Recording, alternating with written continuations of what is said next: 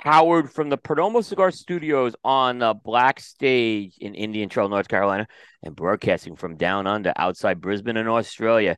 It's episode 89 of the Primetime Jukebox.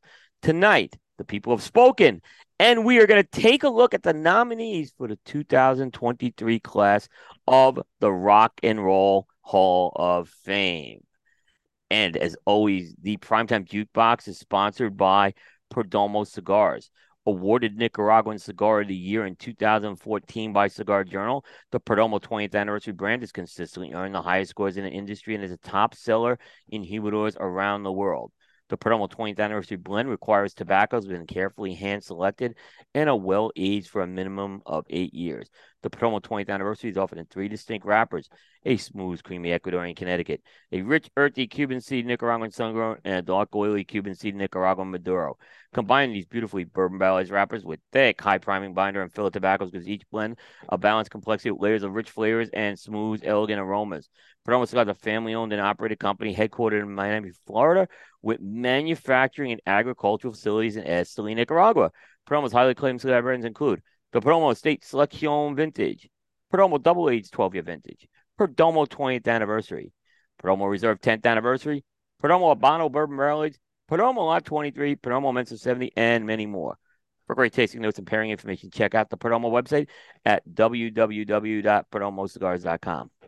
And we want to mention Tabacalera USA, Makers of iconic brands such as Montecristo, Romeo and Julieta, H. Upmann, and Aging Room Cigars. Tabacalera USA, great things are happening here. And of course, we mentioned JRE Tobacco. The authentic Corojo leaf is one of the most robust and flavorful tobacco leaves out there. During the golden age of cigars of Cuba, it was a leaf of choice to make some of the world's greatest cigars. Because it is one of the most challenging ones to cultivate, it fell out of favor by the 1990s. In the Jamastran Valley in Honduras, Julio Eiroa took on the challenge of growing Corojo from the original seeds. And in 2000, he successfully reintroduced authentic Corojo back to the market.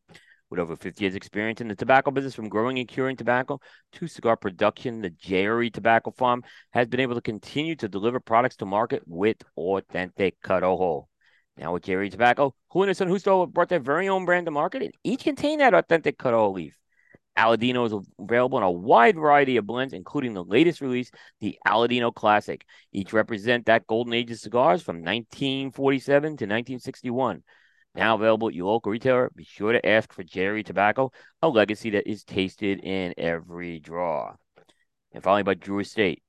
Dark, bold, and unapologetic. Blackened Cigars M81 by Drew Estate is an intense journey into the uncharted, deepest, darkest, and heaviest depths of Maduro tobacco a masterpiece collaboration between Metallica's James Hetfield, Sweet Amber Distilling's Rob Dietrich, and Drew Estate's Jonathan Drew. The All Maduro Blackened Cigars M81 by Drew Estate is a rich and powerful but beautifully balanced cigar offering tantalizing notes of leather, chocolate, and espresso that's perfect for life celebrations and times of reflection.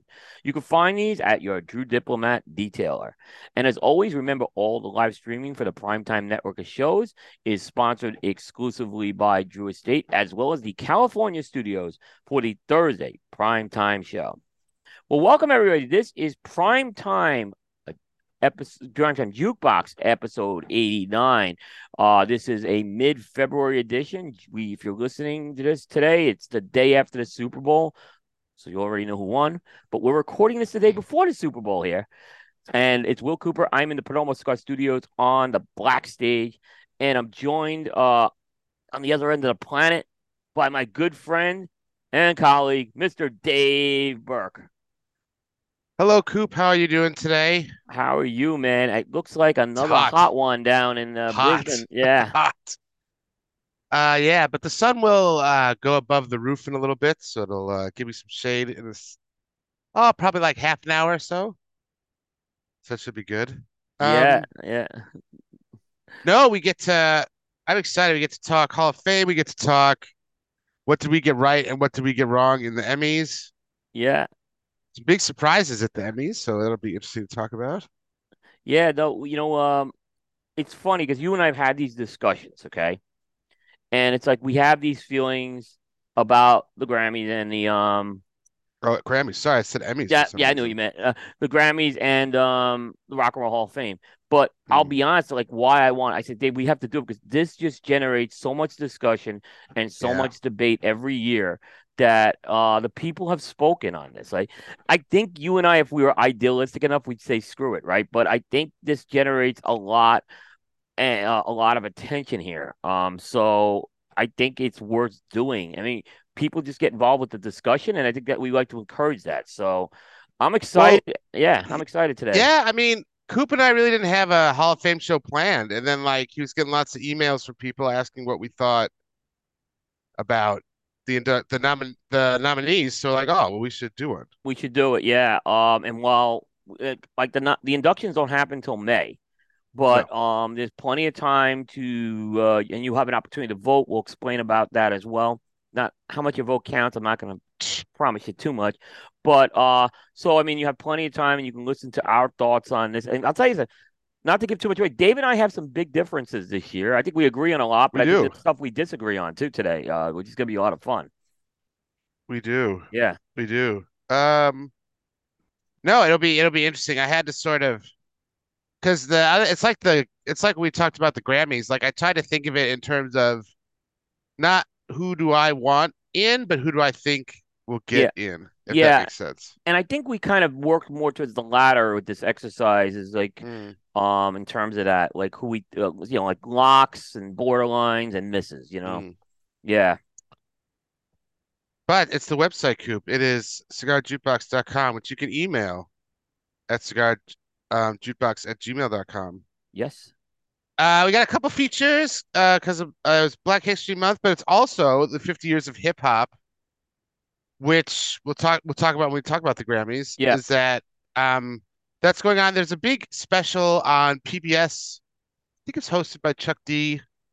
Uh, on that, so check that out. So I got a, a hip hop like feature. Um, so have a look at that.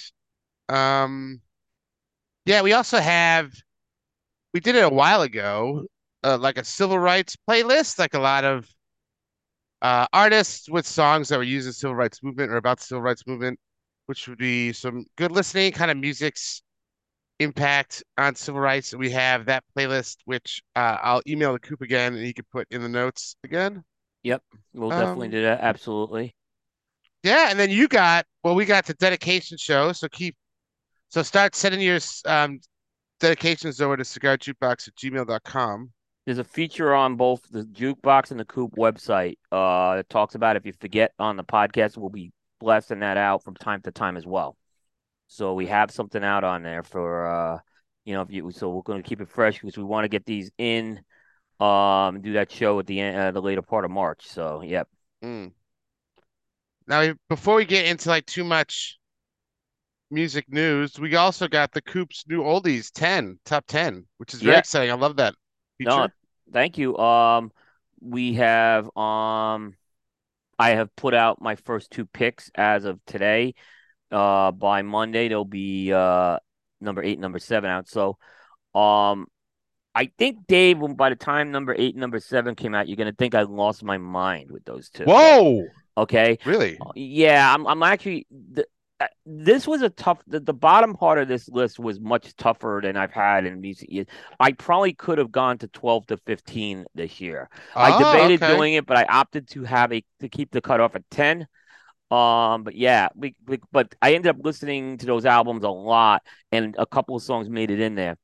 Um, and if you if you haven't heard, uh, Paul Oakenfold, uh, Shine Yep. On makes it at 10.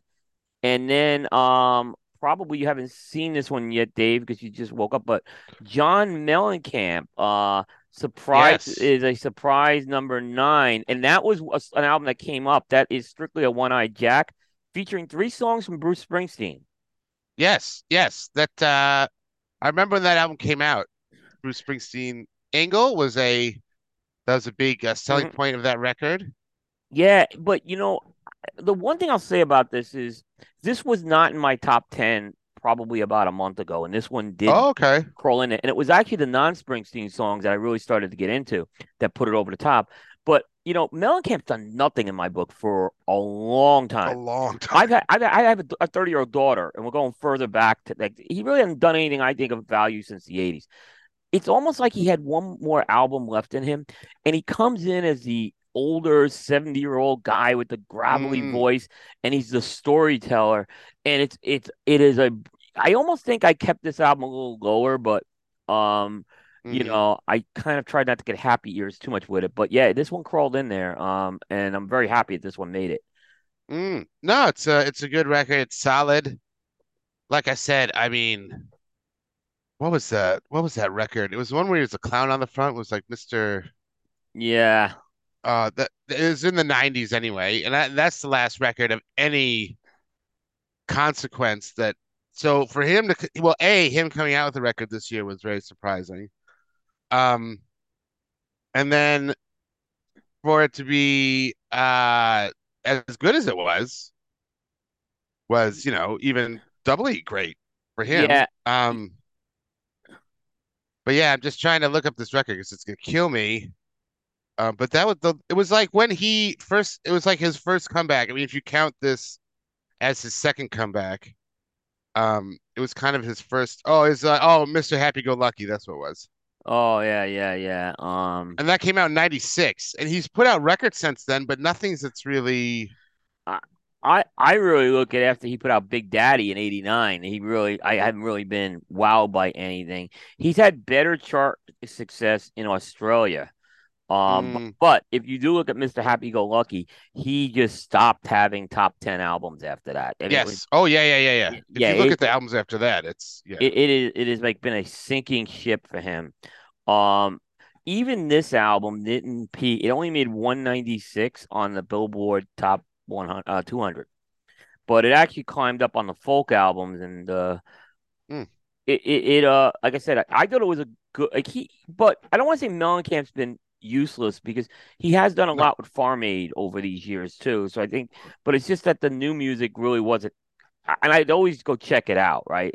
But this is I'm like finally something's clicked for the first time in like 33 years. Something's clicked with this guy. So No, that's great. Yeah, I mean, it's just uh I guess it's just like he just fell off the musical sort of consciousness.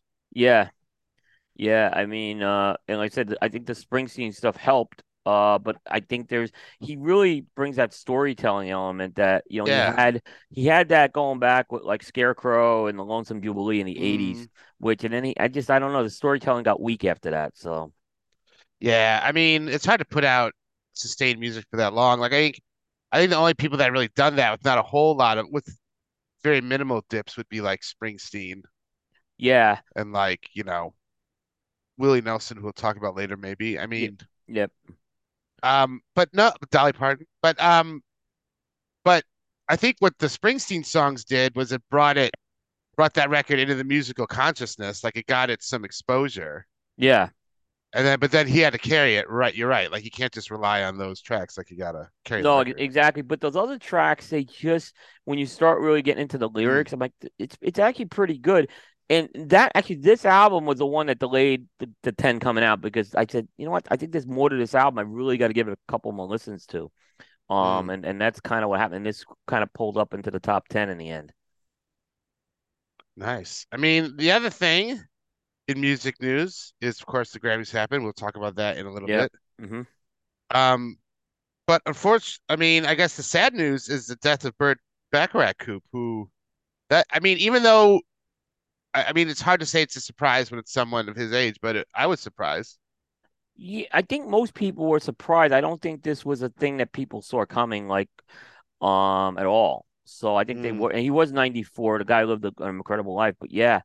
Um, and if you don't know who Burt Bacharach is, um, he really is maybe the most prolific pop songwriter that we've had in the last 50 years. So, um, and he had some, he was, he's tied very closely to Dionne Warwick, but he's done a Mm. lot of songwriting, this guy. So, um, you know, he is widely respected in his peers in the industry Mm. here. Um, and you know, I, if, if the Grammys were held a week or a week later, I guarantee you they because we'll talk about with the Grammys. It was a tribute piece, but Burt Bacharach, Mm. I guarantee you he gets a tribute next year at the Grammys. Oh yeah, it's gonna be. He'll have a whole Yeah. tribute Yeah. performance. Like he'll have. Yeah. Yeah. This guy should have uh, this guy should have a whole wing in the Hall of Fame, as far as I'm concerned. Mm, Yeah. mhm. Um. So I mean, uh, I don't know about you, Coop, and you put it in your notes, but like I didn't, I wasn't overly. I mean, I knew how great he was, but I it was like I really knew him with his work with Dionne Warwick was where is my main connection point with him. yeah, I think that's what most people, and that's really what kind of boosted him. Um. But you know, he wrote "I Say a Little Prayer," which was Dionne and Aretha Franklin did it. Um. I really because I'm a big Herb Alpert fan. Mhm. Uh, he did. He wrote a very big hit for Herb Alpert. Uh, this guy's in love, and he wrote Arthur's te- theme, which was Christopher Cross's song. He's written Mm. stuff for Tom Jones. I mean, he the list goes. If you look at it, the list goes on and on. What he's what he's what he's written for. Oh yeah. Oh, definitely. And I think, I mean, I think even kind of younger people know of him because it's it's just sort of like he's a very he's just very well known, just generally speaking. Even Yeah, if you don't know his songs, like you knew of him. you know of him. He um, you know, he did a lot of stuff. Also, he really um, what's the word I'm looking for? He also did a lot with um films and scores and stuff like that. You know, he's like Mm. he's had he's won an Academy Award for like doing music for Butch Cassidy and the Sundance Kid. He he's won Academy Awards for Arthur. Um, Mm. you know, there's there's a lot he is he is you know done. He he has performed some stuff on his own. By the way, he's not in the Rock and Roll Hall of Fame, which is an absolute Well, disgrace. that's ri- ridiculous. Yeah. Um, but uh I mean I could just go on. He, you know, with with but if you look at his discography, the early stuff he's done has been definitely around Dionne Warwick. Yeah. And and uh but he's done stuff for people like Richard Chamberlain, Doris Mm. Day. Um, you know, like I said, I could just uh Manfred Mann, Tom Mm. Jones, uh Dusty Springfield. Mm, yeah, um, Dusty Springfield. yeah. Yeah. like I said, Herb Alpert. Uh, he and then you know he had this Neil Diamond too. Uh, you know, Heartlight is is a uh, by the way, Heartlight Mm. is a Burt Bacharach song. People don't realize. Um, but he had this resurgence in the '80s, which people don't realize. I think he kind of in the '70s, kind of like in the early '70s, he kind of started to fizzle out, and that's when he started focusing on more scores and movies. And then in the Mhm. '81, he starts coming back. I think with the success of Art, Art, um, Arthur and Neil Mhm. Diamond, uh, Rod Stewart. So he had this kind of uh he even wrote stuff for Ray Parker Jr., Jeffrey Osborne, El DeBarge. I mean, the list goes on and Oh. on. And Elvis Costello, Toledo is the song. Mm. So I mean, he, he he's an in the insiders of this business. Burt Bacharach is is a is a legend. Oh yeah. Maybe behind the scenes, you probably just don't think of him as. I think Dionne Warwick's the closest one you'll think of with that. Yes. Yeah. Yes. I mean that. I mean that's what is. I mean that's. I mean Dionne Warwick for me is a connection point in a lot of Mhm. ways because Absolutely. I loved her. I loved her when I was a child, so I connect with a lot of music through her. But like, yeah, I mean, I what I would love to see is like a tribute album with like you know All a bunch of artists. bu- um, yeah, a bunch of like newer artists like breathing new life into these. They sort of did that with um Wilco Yeah. and uh pa, pa, pa, um they did that with uh Wilco and what, what was the and Billy Bragg when they did Mermaid Avenue, Yeah. which sold huge and it was like a record of all Woody uh, Guthrie songs. Yeah. Um and it went huge and then they're like who's this Woody Guthrie guy? And then like his music went huge. Um so I hope it's the same with Burt Bacharach. You breathe new life into these songs and people look back at the older stuff, you know, kind of breathe some new life into it. That'd be good. That'd be It's a- nice. so Harry Styles, Miley Cyrus, Taylor Swift. I know you're all listening. This is important. Okay. Oh, that'd be great. This Get is a- important oh. that you you folks like you get behind this, record some of these these there's there's a ton of music. I'm sure you guys can find something. Put together this tribute album because because the music of Burt Bacharach, I'm afraid, is going to get lost with future generations. And there is Yes. some really good, like there's songs, Dave. If you look at the list, you'll probably say, "I didn't know it was a Burt Bacharach song," and, and it is. So, um, Get Beyonce on there. Beyonce, yep, um, Oh, yep. Uh, I mean, you know, yeah, I mean, it's just ripe for doing that, isn't it, Coop? Because of his yeah, his work and yeah. But I mean, hopefully they'll do something like that. That'd be nice. Yeah, I, I agree on it as well because I think uh, it would really uh, I think it, like I said I think it would really be something that you could have um, generations to come with that. Um, uh, Yeah, get some get some big names on it, you know? Like we're saying, yeah, get some big some big names on it. I think it'll do quite well because the songs are like timeless, really. yeah, you know, it was ironic because this week I heard that Dolly Parton and Dionne Warwick are going to be collaborating together. Are they? Yeah. Um, Coop? yeah, and I don't know if it's a Burt Bacharach song, but it's apparently it's it's going to be more of a gospel duet, is from what I understand. Oh, I'm I don't gonna know if Bacharach was involved, but it was just kind of ironic. I I saw that this week, and I'm like, uh, Oh, I can't wait for that. yeah, so so definitely. Uh, but Dionne announced that, yeah. Oh, okay. Uh, Dionne's want- getting up there as well. Dionne's getting up there as well. Uh, the song is called "Peace Like a River." Is the name of the song? Yep. So definitely something to keep. We'll have to keep an eye out for. Uh, for sure. Well, I know Dolly has like her own label that she does a lot of gospel stuff on. Yeah. Like if you look at Dolly, like a lot of her latest singles and stuff are all kind of like gospel inspired. So Yep. Yep. that doesn't surprise me. No. Oh, love it, love, love that little Dolly nugget. Yep. And go out and get the Dolly biscuit mix, by the way. Yep. Yeah. Everybody listening. By the way, you can get a special edition like uh kit. I got an email like for 40 bucks you can get all the mixes uh Jesus. yeah. I got the uh Coop sent me the uh the uh the pot the cake Yeah. with the icing. We've been making that and it's been a hit. She's got like cornbread now or something like that, I think. She does. Yeah. I think it's cornbread, biscuits, and then maybe another cake or something. Yeah, yeah. Yeah. Um, Before we go off the news, I wanted the, yeah, the Vegas the yeah, yeah, yeah. Go, go, go. All right, so this is kind of late breaking, so that's why I didn't know if you had it in the notes. I was, but I was talking about before. So, just so you know, the power of jukebox. Um, Power. People actually do listen to the show. Okay. Well, Rihanna listened. That's why she put those singles out. yeah, yeah, She yeah. heard the Now or Never. Exactly, exactly. Harry Styles heard it when the year Harry before. Styles heard it. But we actually were contacted by a PR firm uh, for uh, the sports book site VegasInsider.com. And VegasInsider.com, it's kind of like what you see like Cigars International do. You know, they have obviously they have their product, which is gambling, but they also write content around it, right? So Mm, it's it is a pretty big site, and our the PR firm conducted us, and they had seen the last week's episode jukebox where we previewed um the halftime show, and they asked us, they sent us some surveys that they did around us that they published on the website, and they gave us permission to republish it. I just wanted to, I'll briefly go through it here, but you can read the detail on the website. So there were a few things, okay.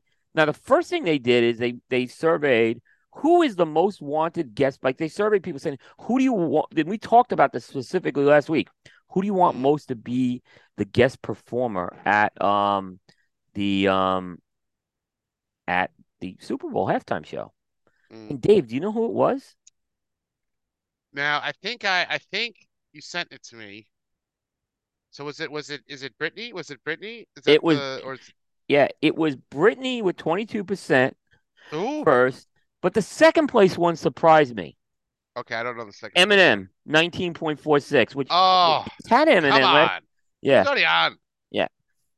The third one, Really? yeah, the Okay. third one was ASAP Rocky.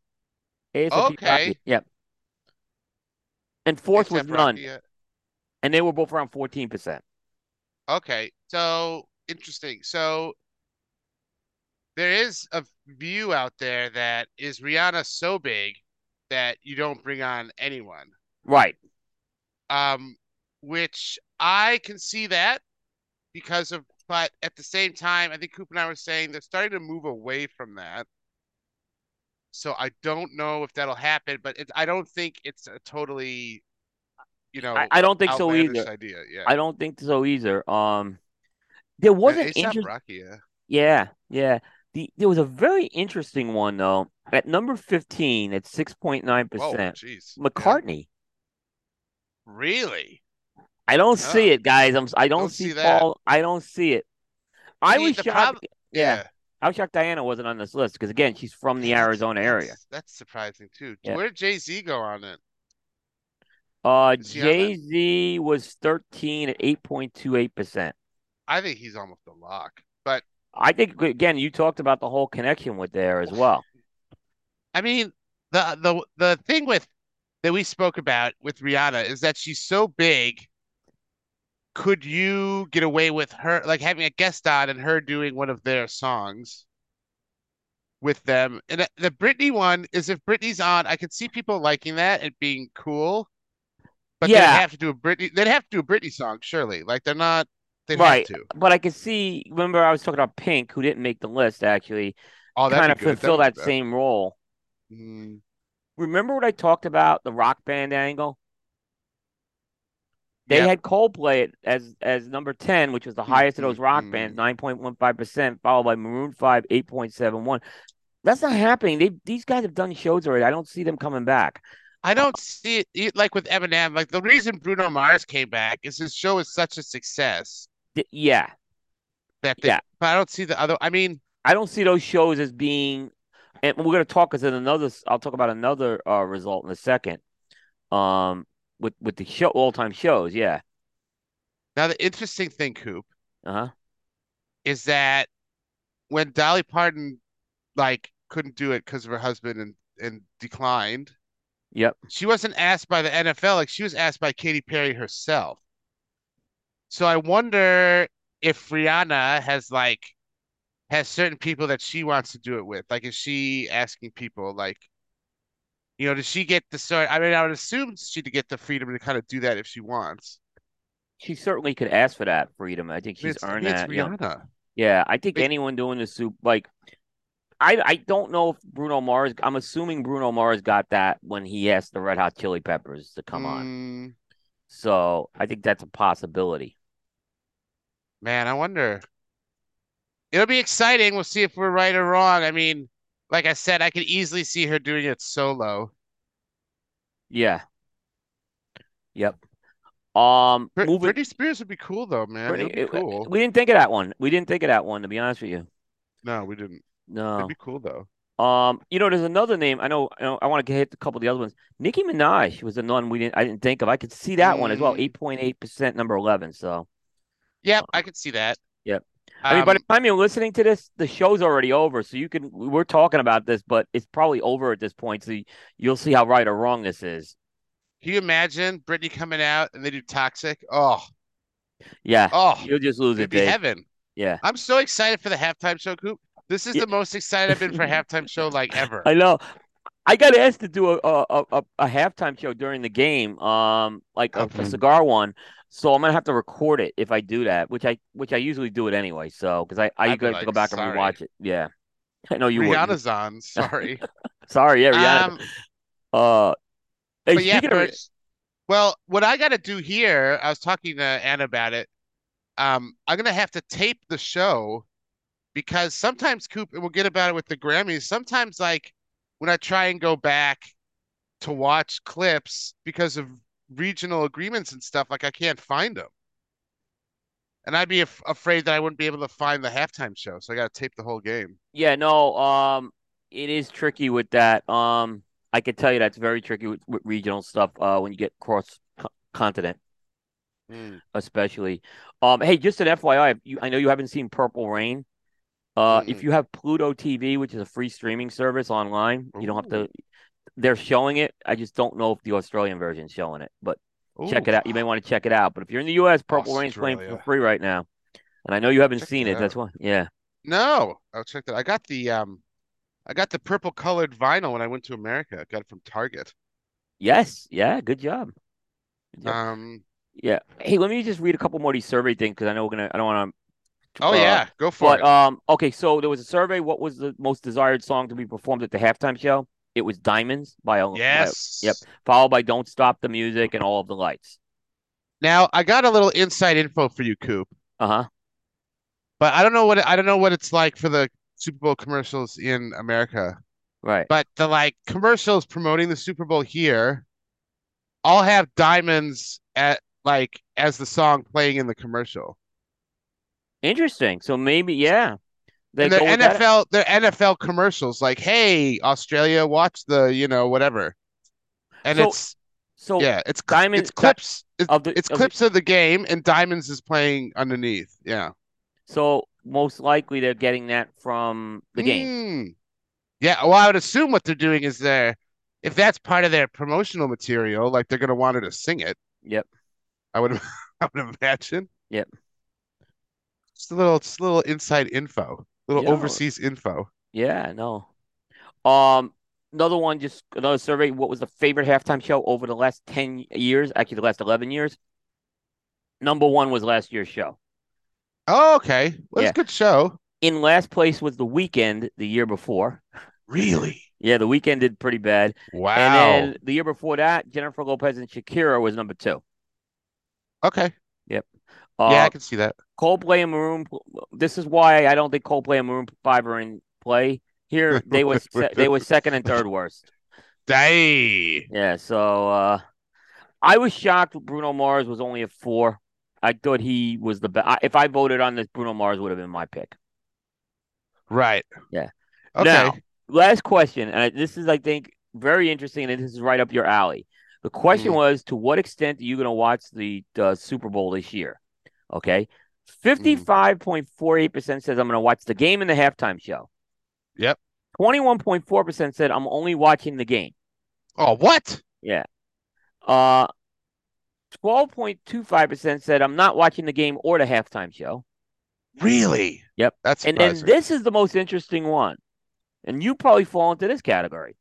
I'm only going to watch the halftime show. I know Uh, 10.87%. That's a lot of people, Dave. that is a lot. You know, and that's it. It's gonna be this is why they're gonna get numbers on this halftime show because you got 65% of the people. Yeah, 65% of the people are gonna. Well, I mean, like, when's the Watch it. last time? When's the last time you used the halftime show artist to promote the game? Which is Yeah. what, yeah. because like the commercials here are all playing Rihanna yeah. and like showing pictures of her interspersed with pictures of Yeah. football. Yeah. so, So, yeah. yeah, no, I'm That's- excited. yeah, so um you'll have links to this data uh in in the show notes. It's on Cigar Jukebox. There's an article that has all this. Uh thanks to the Vegas Insider uh folks for sharing that with us. That was very timely. I wish we could have had it for last week's show, but you know, they they only saw what we did. So do appreciate Mhm. those guys on that. Um and like I said, it was nice to see they paid attention to what we had. So literally they did. Like I said, literally they really did look at what we had, and that's why I thought we were interested. It's interesting. I'm sure you could put money on the halftime show. So I wonder if, I wonder if with the with those surveys If it's betting, Um, if the betting they make up bets for that. Yeah. yeah, I'm, I mean, I'm sure that's what's driving a lot of this. So I would guarantee you there's some books that have this. Uh, Well, I mean, with 10% of the people only watching that, that's they can make money off that. absolutely, ten percent of a you know audience that's huge. I mean, Yeah. Yeah. When you go into the links of this, if you want to see the favorite song by Rihanna by fan team base, they even have that data. So if you want to see Oh yeah, uh, what the favorite Rihanna song is by the Packers fan, you can go look at that. So, oh. so uh, yeah, Well, by this Packers fan, it's uh, what uh, I would say. Uh, well, I like the new ones. I would say Diamonds is my favorite, probably. uh, Diamonds was the most popular answer, but it was "Don't Stop the Music" here. God, I love Green that Bay. song. Green, yeah, that's a good song. I mean, that's a. I think those I had both Diamonds and Don't Stop the Music on my set list. So Listen uh, to Rude Boy the other day. Oh, yeah. that's a good song. Yep, Oh, yeah. Rihanna. Hey, can we make the halftime show longer? Can it be like an hour? I'm, I'm like I'm like the exact opposite of whoever read that comment that they don't care about. I'm like the opposite of that commenter. oh boy, yeah. If I was a player, I would skip the halftime adjustments and stand on the field and watch the show. uh, like, forget that. you know, I this is going to be a very good Super Bowl, Dave. I mean, in in all Oh seriousness, yeah, yeah. Despite game's gonna what, be great. yeah, despite what I heard uh Garrett say this morning on KMA Radio, Oh, what did he pick? he, uh, he said it's going to Is be he a like of a game. Chiefs 35 rip or something? Yeah, yeah, but he has a he called it a dud of a game. I'm like, no, this is going to be a great game. Really? Yeah, I think this is one for like well, like again, if you're listening to this, the game's already taken place, so uh, you could we'll know how right or wrong is what we're saying. But I think it's gonna be a great game. It's the number one seed in each. Like, how can it be? It's the best possible matchup you could have. Yeah, yeah, Yeah. Wow. And we would would it would he have preferred like 49ers or something Oh, with like would the prefer eighth the string Viking. quarterback? His Vikings went out to the Giants. Remember that? Well, can you imagine that game? Yeah. That would have been like 85 to rip. Like Yep. Mahomes would have gotten a thousand. They made Yeah. Da- they made Daniel Jones look like Joe Montana. Yeah. Oh, I know. I know. So I don't know how that defense would have gone. Yeah, Anyway, I digress. That No. that that comment is insane. Yep. Oh. But the other thing that's insane was our uh, Grammy picks, which we'll get to in a little bit. yes. Um, Yes. Developing well- Palates review of the day. I just put the media panel, so check out the media panel. The Yeah. uh, illustrious Coop is on it. Yeah, Seth couldn't make it. He had something come up on the home front, unfortunately. Um, so he, you know, I know he uh really wanted to be there. Um, and we had Charlie Minato on. Really good discussion. We hit all the big, big things of the years. A lot of consensus talks. So definitely check that out. Uh, I think it was a really good show. So, uh, we held off on doing a lot, like all the other stuff until Aaron got his stuff done this year. So, uh, I think it was, but I think it was a good show. There's some fire. There's some No. Now or Nevers though. Now or Nevers are ours. It's Dave's deal. So. Ooh, Yeah, fire. yeah. Um, yeah, check that out. So Hall of Fame. So we each got Hall of Fame cigars. Yep. Uh, I'll introduce mine first. Um, this is what I got from Garrett in Minnesota. So this is the original Tatuaje Frank Yes. Hall of Fame cigar right here, Coop. Oh, absolutely. Uh, I had it. Um, I really liked it, so I'm I'm not gonna tell you anymore. But it was uh, yeah, it was great. Uh, the Frank blend I think is one of Pete's best. And by the way, we had Pete on primetime this past Thursday. So Mm, look at all Yeah. the tie-ins there. Yeah, yeah. Now is this the first Monster Coop? It was, wasn't it? it's the first monster, but that's the re-release of it. So Yep. for a lot of guys like Bear and myself, and probably Garrett and you, this is the first time we had a chance to smoke the original Frank blend, that Yep, original size. There's been a lot of offshoots uh since then. There has been. I think it's I think all the offshoots have been really good except for the uh the Petite Lancero I didn't like. And I think the reason why the Petite Lancero wasn't good is it was rounded, not box pressed. And that's a box Okay. pressed cigar. But uh it's a big it's a big cigar you got going there. Nice. You got like talk of Hall of Fame cigars. Coop has the one here. Yeah, so I actually cut it already because I was like worried I uh I just was anxious. Uh this is an Opus X, but this is in the infamous shark shark shark size that's famous in the añejo. So the shark size is box pressed, and then it converts to a parejo by the tapered head. Uh, this is a rarity in the opus. Like this is more common in the añejo line, but they do this Mhm. size in some other blends. Very rare. This is in the Opus X. This is something that's usually seen in like Cigar Family Charitable Foundation samplers or something like that. So uh, yeah, I'm really looking forward. This is you know Hall of Fame here. Real, this is a true unicorn. So I'm Mm. gonna put fire on this thing and gently toast it and get going here. It's such a cool size, isn't It it? it is. Uh,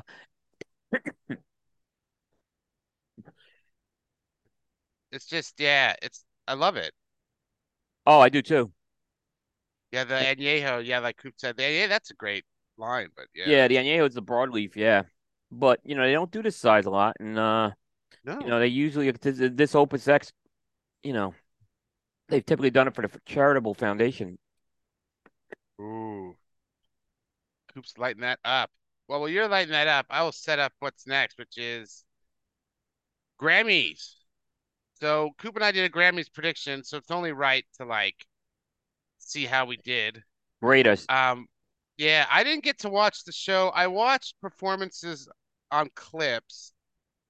Uh, so I guess just before we get into like how we did, what are sort of your thoughts on performances? Uh, because like we said, one of the big things about the Grammys is the performances. What are your what are your thoughts? Yeah, on, and I'm gonna those? leave the hip hop one to you because I know you have that in there, uh, which was Mhm. really, really, uh, uh, it was good. But I'll let you. But I, I have two moments that really stood out, um, during this show for me. Uh, the first one was uh the guy who I'm really uh getting behind and really Mm. just I think this guy's the the sky's the limit for him, and that's Steve Lacy. Uh, he came out. Uh, he did his big hit, uh, Bad Habit with Thundercat. I thought it Mm. was I thought of the non well of the you know not the big collaborations. This is kind of still a collaboration. Yeah. I thought it was one of the best performances, and I'm like, this is maybe setting the table for him to, to roll roll there. We'll get to that, right? so he, he, was really good. And, and then the other one was uh, they did a really good uh, series of uh, in memoriam songs, um, mm-hmm. and they mm-hmm. focused around uh, Loretta Lynn and mm-hmm. Coal Miner's Daughter was performed by Kacey Musgraves. Yes. Um, they did a takeoff. They did a, a tribute to Takeoff. That was Quavo and Maverick City mm. Music. Um, and then um, Songbird uh was done uh for uh Christine McVie, performed mm. by Bonnie Raitt, Sheryl Crow, and Mick Fleetwood. Now, mm. there's a mm. couple of things I just want to mention about the Fleetwood Mac piece for a second. Um, we didn't talk about this, but apparently Lindsey Buckingham did go to Christine McVie's, I guess, memorial funeral, and uh, was with Stevie Nicks. And apparently, okay. it was all reports are it was very, very, you know, they kind of came together. Okay, that's everything. Uh, but right before the show, they asked Mick Fleetwood about the future of Fleetwood Mac. And he oh said on this was on the red carpet. He said, "It looks like we're done." So whoa, yeah, looks like looks like we're. Well, you think about it, they only have three original members now left. Um, because if Lindsey's out, you have Stevie Nicks and John McVie left. Mm. Um, and you know at that point, you know they are getting into the mid seventies. A lot of them right now. So, but that you know, so what what I take from that is I think they'll be on hiatus at least for now. Mm. And you know, I, I don't think it's a bad thing that, you know, they didn't tell Lindsey Buckingham to go pound sand, you know. Yeah. I've been to funerals and I've seen people like who come so, back and they're yeah. told to get out. I mean, apparently that didn't happen. So, and I heard, I guess all the reports from every entertainment agency said it, it appeared to be a positive thing that he that he was there with Stevie. Okay, well that's good. Yeah, that was good. So those are my two. Those are my two hmm. uh, um, things. Um, um, I got two. I got. uh I'll save the hip hop one for last because there's a little controversy yep. with that one. And um, I love the Sam Smith unholy, like where he's all wearing like devil top hat and like yeah, going and they have like multiple stages and it's all red and that was cool. Yep. I thought that was a, a cool a cool one. Um and the 50 years of hip hop, so they had like a bazillion people. So um they had well Salt-N-Pepa, LL Cool J, Missy was out there, Public Enemy was out there, Run DMC was out there, like they had everybody. Now the controversy I think was that people were like, "Oh, why is that person out here? why for Wu Tang Clan did they only have Method Man and not yeah. you know the other members like Ghostface or Inspectah Deck or something? Um, I think and and and Questlove who helped curate it and like put it together talked about it. And it's something that we forget about Coop and, and like even talking about the Super Bowl, it's like all these artists have different contractual arrangements and yeah yeah. they might be recording there or they're not allowed to to like perform here. And it's just like once you get into booking people for stuff it gets very complicated yeah i i wouldn't take that as like hey you know like common wasn't there for whatever you know he may be yeah. shooting a movie or something like that and it is very tough and look frankly some of these art you know look some of these artists don't exactly get love from the uh, academy either so um, no so they could have yeah denied that. They could have said, "Well, you're only having me out there to do the chorus. Like I'm yeah. out there for yeah. like you know 30 seconds. Like what's the point?" Yeah. So they're like when you're trying to wrangle, like I mean, I think in that segment they had like ten, like even more, like ten artists or something. It was a so lot. It, it, was a lot. of Salt-N-Pepa were out there. Uh, yeah. Jeff. Yeah. It's hard to. It's hard logistically to sort of choreograph something like that. So there was just a little bit of controversy about people that got left out of that. Um, but with something so big, I mean, you know, it would take the whole show to really do it justice. They only had like 10 minutes or something. Do you consider it truly the 50th anniversary of hip hop? Uh, now are they? So I think what they're doing is it what since the release of um, whatever it is of um, Rapper's Delight. Rappers, but I think Rappers Delight came along later. That's why I was wondering. Rappers Delight that came along like in like seventy nine.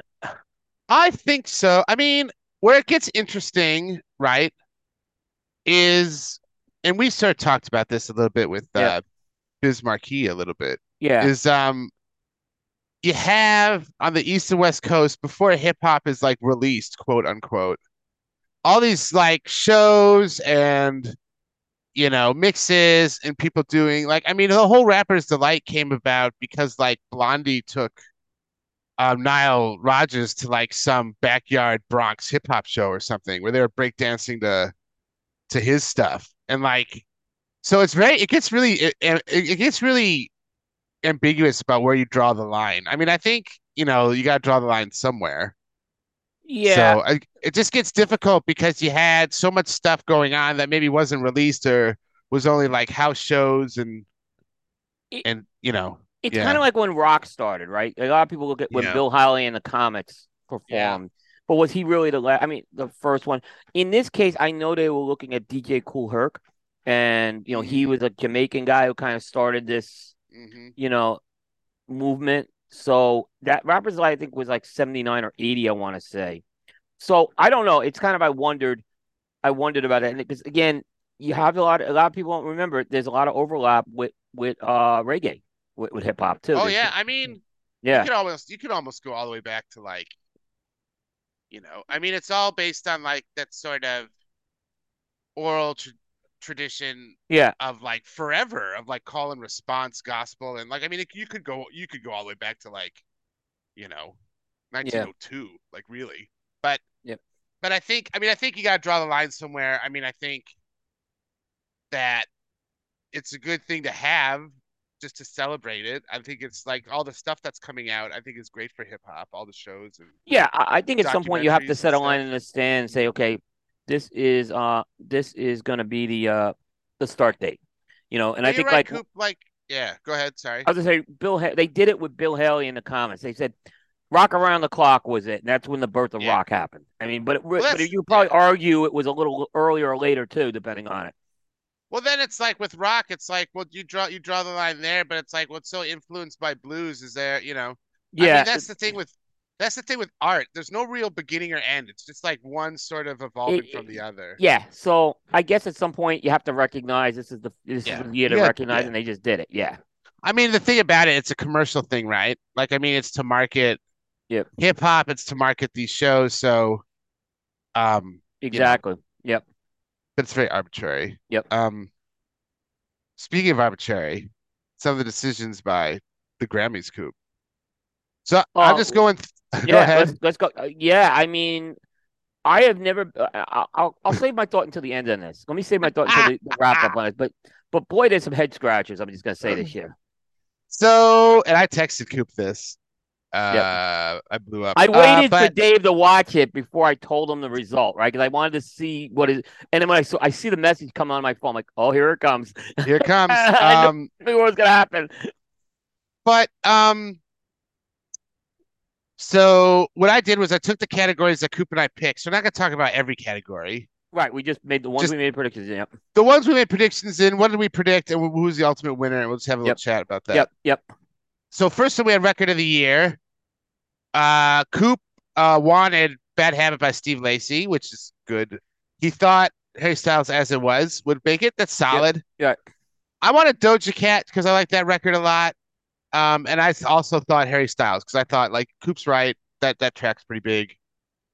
And the winner is Lizzo with "About Damn Time," which I'm not, um, which I'm not well, I'm surprised about, but I still think it's a solid pick. I mean, it was a big song. She's a big artist. You know, when I saw her on the list of performers, right? I, I said, all right, she's in contention for this. But I didn't think, but, like, Yeah. but I, but usually when you're on the performance list, you're gonna get a Grammy, right? It's kind of like uh, you're, if you're invited to perform, chances are they're gonna give you something that night. I didn't necessarily think it was record of the year. I thought Harry Styles had this locked up. I was saying this back when the record got released. Um, I thought this was a slam dunk for him. Uh, it was everything. I, I was completely blindsided by this one. Uh, but not a bad pick. Just I No. think there were better picks. I think all the songs we talked about uh, who we said would win or want to live were better, but not a not a not a, No. a, a wasn't ABBA like winning this. Yeah, No, I think other than one category that we'll get to, I think that this was a very deep, probably one of the deeper Grammy years in the last, Yeah. like five, ten years, probably. Um, so yeah, so some of these we were surprised, but we're like, oh, you know, I can see that. Yeah.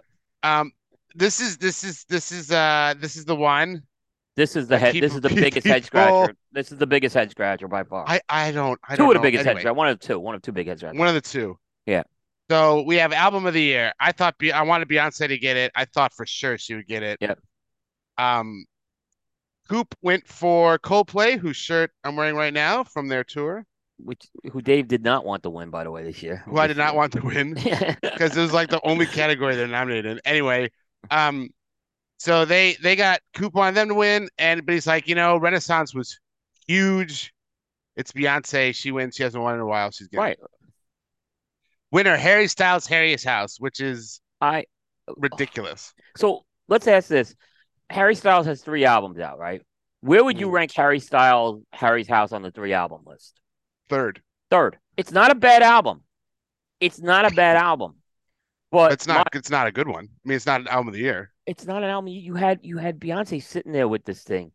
Um, and it's almost like Dave, they said, Well, you know, Harry, we're not gonna give you record of the year. Oh, We're gonna give you album of the year instead. I well mean, then, and then like to have, and this is just a me thing, and then to have like within that category, probably what seventy five percent of the category be like people of color in some way, like either Bad Bunny Yeah. or Lizzo or Beyonce or Kendrick Lamar, I think was in there, and to have like the one white guy win it. I don't know, and then have it be like, "Hey, this doesn't happen to uh-uh. people like me." It's like, what? What are you Yeah. talking? but by the way, Bad Bunny was pretty good. He opened up the show. Hey, yeah, He was actually very Yeah, good. Bad yeah, good, good, good job by Bad he Bunny. is. He yeah, is nice, nice. One of the surprise performances of the night, I thought. I gotta Yeah. say, Bad Bunny is a blind spot of mine. I gotta listen to more of his music because I- he is I- I- massive. Nice, nice job he did. Yeah, really did. Like he, like it's hard to it's hard to state like how how Yeah. big of a star he is. Yeah. I need to listen to more of that. But anyway, yeah, Beyonce. I think she's robbed. I don't know how. sh- I don't know how that happens. I don't know how it happens. Coop. I mean, you know, I know how because we'll get Well- in. We'll get. It's it's part of a theme that I'm going to go on with Coop and rant about. It's the it's the Grammys getting in their own way. It, it's just when you think they're starting to do. It's just when you think. Last year, we like, you know what? Yeah. Then they just go back to their old. Like, it's yeah. uh, Um, and this next category is Okay, this was not only the biggest Th- upset of the night, but the, the biggest head scratcher it is. Well, this is also the biggest. This is why people hate the Grammys. I mean, to be honest. Yeah. Um, nothing against who won it because she's amazing, but like, okay. So you have Song of the Year. Who who do we want to win? Coop had Bad Habit by Steve Lacy, which is a great pick, up and coming artist, very Yeah. interesting song. I gotta say, Coop, the more I listen to that record, the more I like it. It's a that is a great record. And the album's good too, by the way. The album's really good too. Yeah, it, it Yes. is. It is a. th- That was me with Steve Lacy. I just felt. I'm more and more listening. to it, I'm like, this song is a great song. Yeah. So so Coop's Coop's want is a perfect like is a perfect this is where we want the academy or we want the voters to go. Right. Something progressive, someone on the come but still very good. Right. Who do you think as it was Harry Styles, which We is can live- understandable. That's we can kind live of a with it. safe pick. Right. You Yeah. can live with it. Yeah. It's a bit safe. It's a bit like we get it. Yeah. It's Harry Yeah. Styles, but you know. Who did I want? I wanted The Heart Part 5 by Kendrick Lamar. Uh Kendrick Lamar is up for a number of awards. I'm like, oh, you put out another record. That's always interesting. Maybe, you know, I'd like him to get it just to celebrate that. Get some hip hop in one of these big categories, which they kind of did with Lizzo, so that's good. Um, and who did I think? I agreed with Coop. I went safe. I'm like, it's the it's the Grammys. They'll go safe, uh, as it was. Now, little did Coop and I know how safe they would actually go, Boy, did they go safe. because apparently even Harry Styles was too adventurous, and they went with Bonnie Raitt just like that, which I have to admit, Coop, I didn't even know was released until she I- won. I knew. I knew she was nominated. Obviously. I don't know. I just got to say this. the Bonnie Raitt must have something on the Grammys. Is all I'm because of the I- other Grammys she got. let, let me let me tell you about this for a second. So I, I pulled up this 1990. Okay, she wins Oh, album of the year for Nick of Time. Mhm. Not a Mhm. bad album. Okay, you want to hear the albums she like bested? Don Henley's End of the Innocence, Tom Petty's Full Moon Fever, oh, that's a Onion hurt. Mechanical's Roaring the Cooked, which was probably the biggest album of the past year of that year, and the Traveling Wilburys Volume One. How does she beat those four albums? Is like, and then this, I Dave, this was an absolute look. I don't know what it is. This was not only this is like th- there's something. I thought the people may have been dead or off the committee by now who were voting for. I Bonnie don't Raitt. know. This was Now- a terrible pick. This was not even a good pick. To give the track its due, it is a good track. However, it is nowhere near any. I mean, it's Bonnie Raitt being a, being good at being Bonnie Raitt. It- it's Like, it's a blues average- rock it- song. To quote Aaron Loomis, it's average. It's an average song. I'm not coming back to it, Coop. I don't think I'll come back to it. No, But Steve Steve Lacy, who's progressive and is like hot right now, it's like you, you just totally snub him. you have a guy. It's I'm like, telling you, what? Steve Lacy. I said this. This could be, or even Harry Styles. That was have- my unbelievable. wife's into Harry Styles. She likes Harry It Styles. My wife, right? Unbelievable. Steve Lacy, you have a you have an African American artist, right? Forget the fact he's African American. You have an artist. This could be the next thing for the next 10 years. This guy could be really something special in this decade. And his album is huge. It's like huge. it is so massive. talented, and and, and and to shut Steve Lacy and Harry, uh, Steve Lacy out of all three of these awards, as well as Beyonce, Oh. right? Uh, Beyonce still I- got the most wins, but she got they got both of these guys get shut Oh, out of the big three is unacceptable. I mean, I I saw that winner and I immediately thought of you, Coop, and Steve Lacy. It's like, how does he not win? Like, what is going on? It- it- Anyway, I, I and this is like and this is the Grammys problem is they stuff they fall back on these older white artists that like music has kind of passed by. And and it's great that they're still putting out music that's good, that's fine, but we don't have to celebrate it. Like I don't know what's going on there at all. look, there's no one who champions the female artist more than you. Okay, for you Yeah, to come out and say this, right? And I'm glad you said it because I was wondering. I'm like, well, maybe he'll say, you know, it's good for the female. I can't see him No. seeing this as good for the female artist here, No. right? No, what's good for women artists is like Lizzo. Like get some women Good- of look, color in there. Get some look, people that are doing something different. look, Like don't good- pick the same, you know. Good, good, Anyway. good, good win for Lizzo. By the way, you know I Oh, don't want to. I mean, I didn't think it was the best good- song, but it was a good win for her. That's a big part of her career to get that. So that's a nice. But that's yeah. but there's other there's other women in that even if you're gonna pick Yeah. a woman in that there's other women in that Yeah. I mean Bonnie Raitt anyway. Yep. It's gonna it's gonna keep going, Coop, because now I go to best rock album. Oh God. And- Well, and this is interesting because you wanted this one to win, but you were not Oh, happy with it. Yeah. there's no. So who I, I wanted Ozzy to win, just because he's Ozzy. Yep. Um, but who did I think? I'm like, come on, that album's not that good. There's like a good. There's Yeah. like one okay track on it. Uh, uh, Black Keys. That's a bit more solid album. That I win. And it's Yeah. I, safe we, I just- because they, they've been around a while. Yep. Uh, Coop had Elvis Costello, and then he thought the Black Keys as well. And then the winner is Ozzy. I put what? well, That uh, is just like my, my dad from up above must have worked some magic. He's an Ozzy. He was an Ozzy fan, and he loved Ozzy. So uh, that is not a good album though, Coop. it's not I mean, it has album, one Dad. Song that. I My dad would have and it- thought it was a good album. Yeah. it has one song that I think is good. But Look, it's we root for not a good, Ozzy because he's good. Ozzy, but the, the work isn't that good. That's why I just think haven't. Yeah. I mean that album had Ozzy and Jeff Beck on it, so all the old people were like, "Go for it," and they. I mean, that's all I could think of. It's just more Grammys get in the way of the Grammys. Yeah. I mean, it was a weak category too, Coop. Like, It was, bad. it was, but my God, the Black Keys are sitting there again. You're looking to make a statement, right? This is another band that, uh, you know, and I just like the Grammys just do it again. Yeah, I, Oh yeah. I mean, and then we went to best alternative. Coop wanted we and thought we would make it. I wanted Bjork just because she was weird. Thought there was no way that record would win. no, And what I think was Wet Leg, and the winner is Wet Leg. Da- David, that's the first one Dave got like anyone's got right. By the way, of these, uh, Dave got this one right. Um, I'm okay with this one. It wasn't a bad Yeah. pick. It was. I didn't. Uh, they're an interesting. Uh, they're an interesting band. Wet Yeah, Leg, and I think some that interesting stuff. Women artists, Women I think arti- was good. yeah, they- they- yep. I, yep. I, I was fine with that one. Um, best rap album, I thought this was very weak. This is Yeah. more Grammys getting in the way of themselves because, like, hey, God forbid, you know, put a woman in this category. Right. They haven't done it in the last two years, which is insane. They didn't, but but I think who won it. You can't you can't oh no, I'm fine it with who won it. Yeah, I'm fine with who won it, but it's Right. like, what are you doing anyway? Um, who did I want? I wanted Kendrick Lamar. I thought it'd be Kendrick Lamar. Coop wanted uh DJ Khaled, which he performed, didn't he? he did the, perform, and um, I- that's yeah. why I was wondering if he had a shot because he was performing. Yeah, God did, uh, but he thought it would go to Kendrick Lamar with Mr. Uh, Morale and the Big Steppers, and it did. Kendrick Lamar won. Um, it's a very strong album. I mean, I Yeah. can't. I, I mean, it's really good. Yep. So that's not, especially uh, it's such a strong album, such a weak field. Like I thought he was gonna take Yeah. for sure. yep, yep. Uh, So, no This is another Grammys getting in the way of the Grammys, Coop. oh, here we go. Here we go. So, best country. Who did Coop want? Luke Combs, which is a solid pick. We talked Yep. about Yeah, had some. how the awards he won leading up to it. Who do you think? He thought Miranda Lambert, uh, Great. Palomino, too. Yep. strong pick.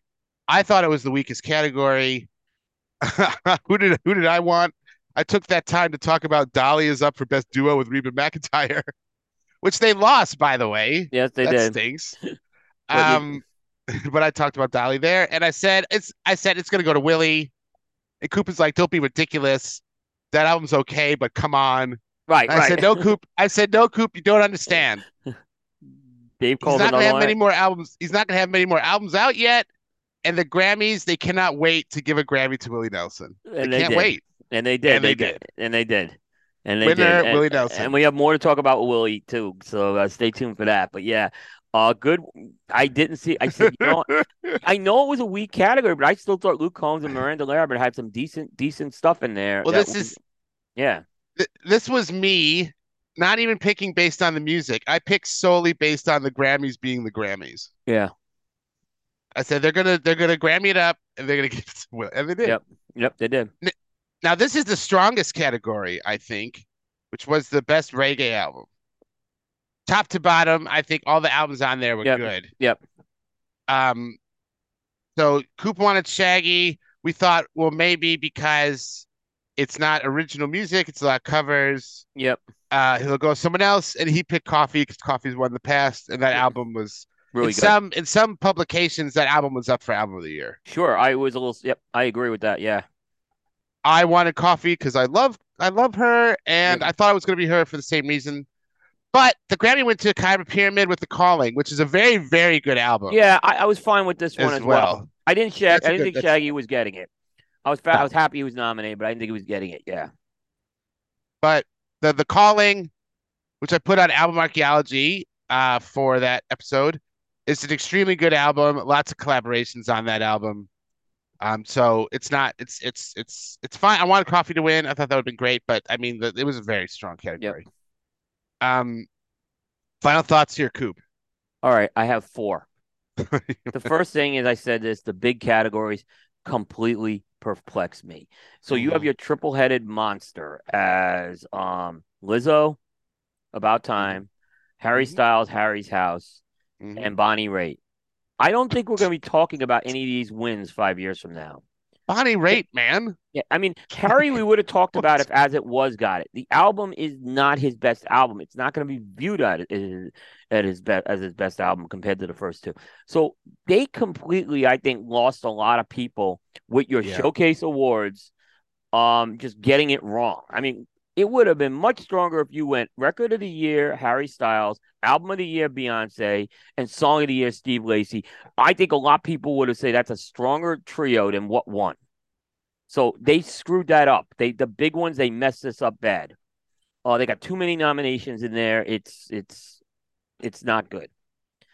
Um, the awards ceremony and the awards did not generate the social media excitement that I I No, it didn't. Ju- it, I would say. Oh, sorry. Go ahead. yeah go ahead Well, I was gonna say out of the performances, I think the one that generated the most response was probably the 50 years of hip hop. Yeah, that was probably the one. Like, I don't think people were talking about Harry or Steve Lacy's performances. They weren't. No, no, no. Yeah. Um, there was not even this. There was almost like, oh, you know, like no one got upset about Bonnie Raitt winning the the, the, the big three. There was just no, God. you know, you know. I hear people complain more about the referees than this one, right? But on the other hand, they had big ratings, Dave.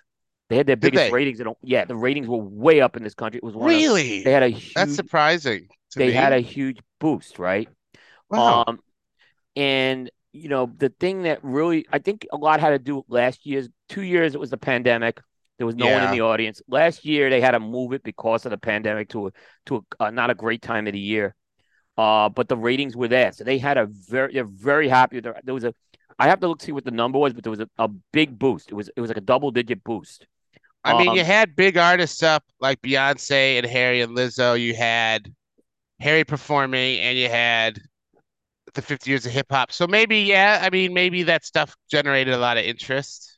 I look at my mom, okay, with the Grammys. My mom is in her 70s. She loves the Grammys. She tuned into it, even though the normally she'll tune in because she wants to see like a Ringo Starr there, you know, or Yeah. you know, but there wasn't anyone there, but she was tuned into that. But I do think the older artists bring in a different demographic, and they they really didn't have, except for Stevie Wonder was really the one I think that was on the list this year. Um, there wasn't a lot of these older artists on there at all. So um, they got they they were able to uh they were able to kind of get it. I'm looking at the list here. Um, you want to see uh John Legend was there, but it was it wasn't a big it was Mary J. Blige. It wasn't a big big uh thing. Even the memoriam piece, I don't think. Like again, you had a country, you had rap, and you had Christine McVie. So I don't think it was, but they got the ratings. My question is, can the Grammys build on the momentum they got this year? My answer is, if they're going to do another, uh, if they're going to go flat like they did with, with how giving out these awards, they're they're going to be they're going to head for another nosedive next year. I don't think they'll sustain it. I mean, people, I just don't know people are going to come back next year that they got it. So I'm kind of concerned about that. I people wonder why I think the Grammys are terrible. And you had Beyonce, who's up for album of the year, right? Who, by the way, when she was up from album of the year with Lemonade, which is probably one of the best albums in the last 10 years, didn't win that for album They- of the they- year they- either. What did she do to the Grammys? Seriously. I I don't I the problem that everyone's had with the Grammys is they they skew super white and super male. Like for example, the reason everybody blasted Harry Styles for saying this usually doesn't happen to people like me is that the last is that like out of album of the year, it's been won 30 times by a white guy. 30. But they had. Here's the thing. I always say give it to the best, right? Regard, and I think you agree with that. They had the best that was coming from. Oh. That's it. They did a lot of these areas, whether it was Koffee with the rap album, right, or um, Oh. you know, Steve. Going back to Steve Lacy, who did. Steve Lacy didn't have a bad night. Um, he. I think he got one Grammy. So the Uh-huh. I guess the problem, like to Coop's point too, is that like they're they're they're falling back into this trap of theirs, but in like the biggest the biggest categories that they have. Like I mean, Ozzy and Willie are definite. Like you could have put any album against those, and they would still win because the Grammys just like them. Yeah.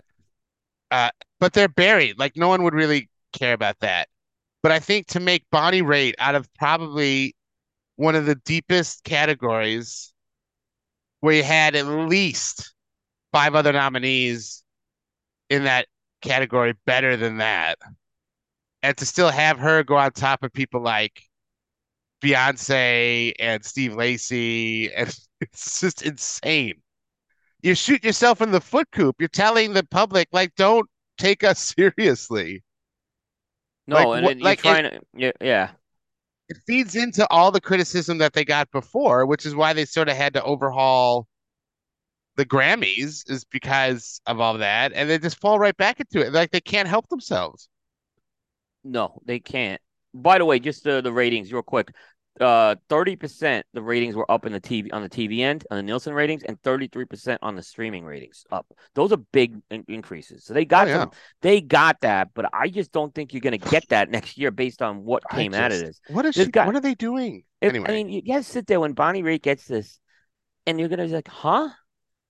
like, I- how do you screw this up, Coop? Yeah, Like, it's you- it's they, it's just like handed Yeah. to you. yeah, Like, how do you screw it up?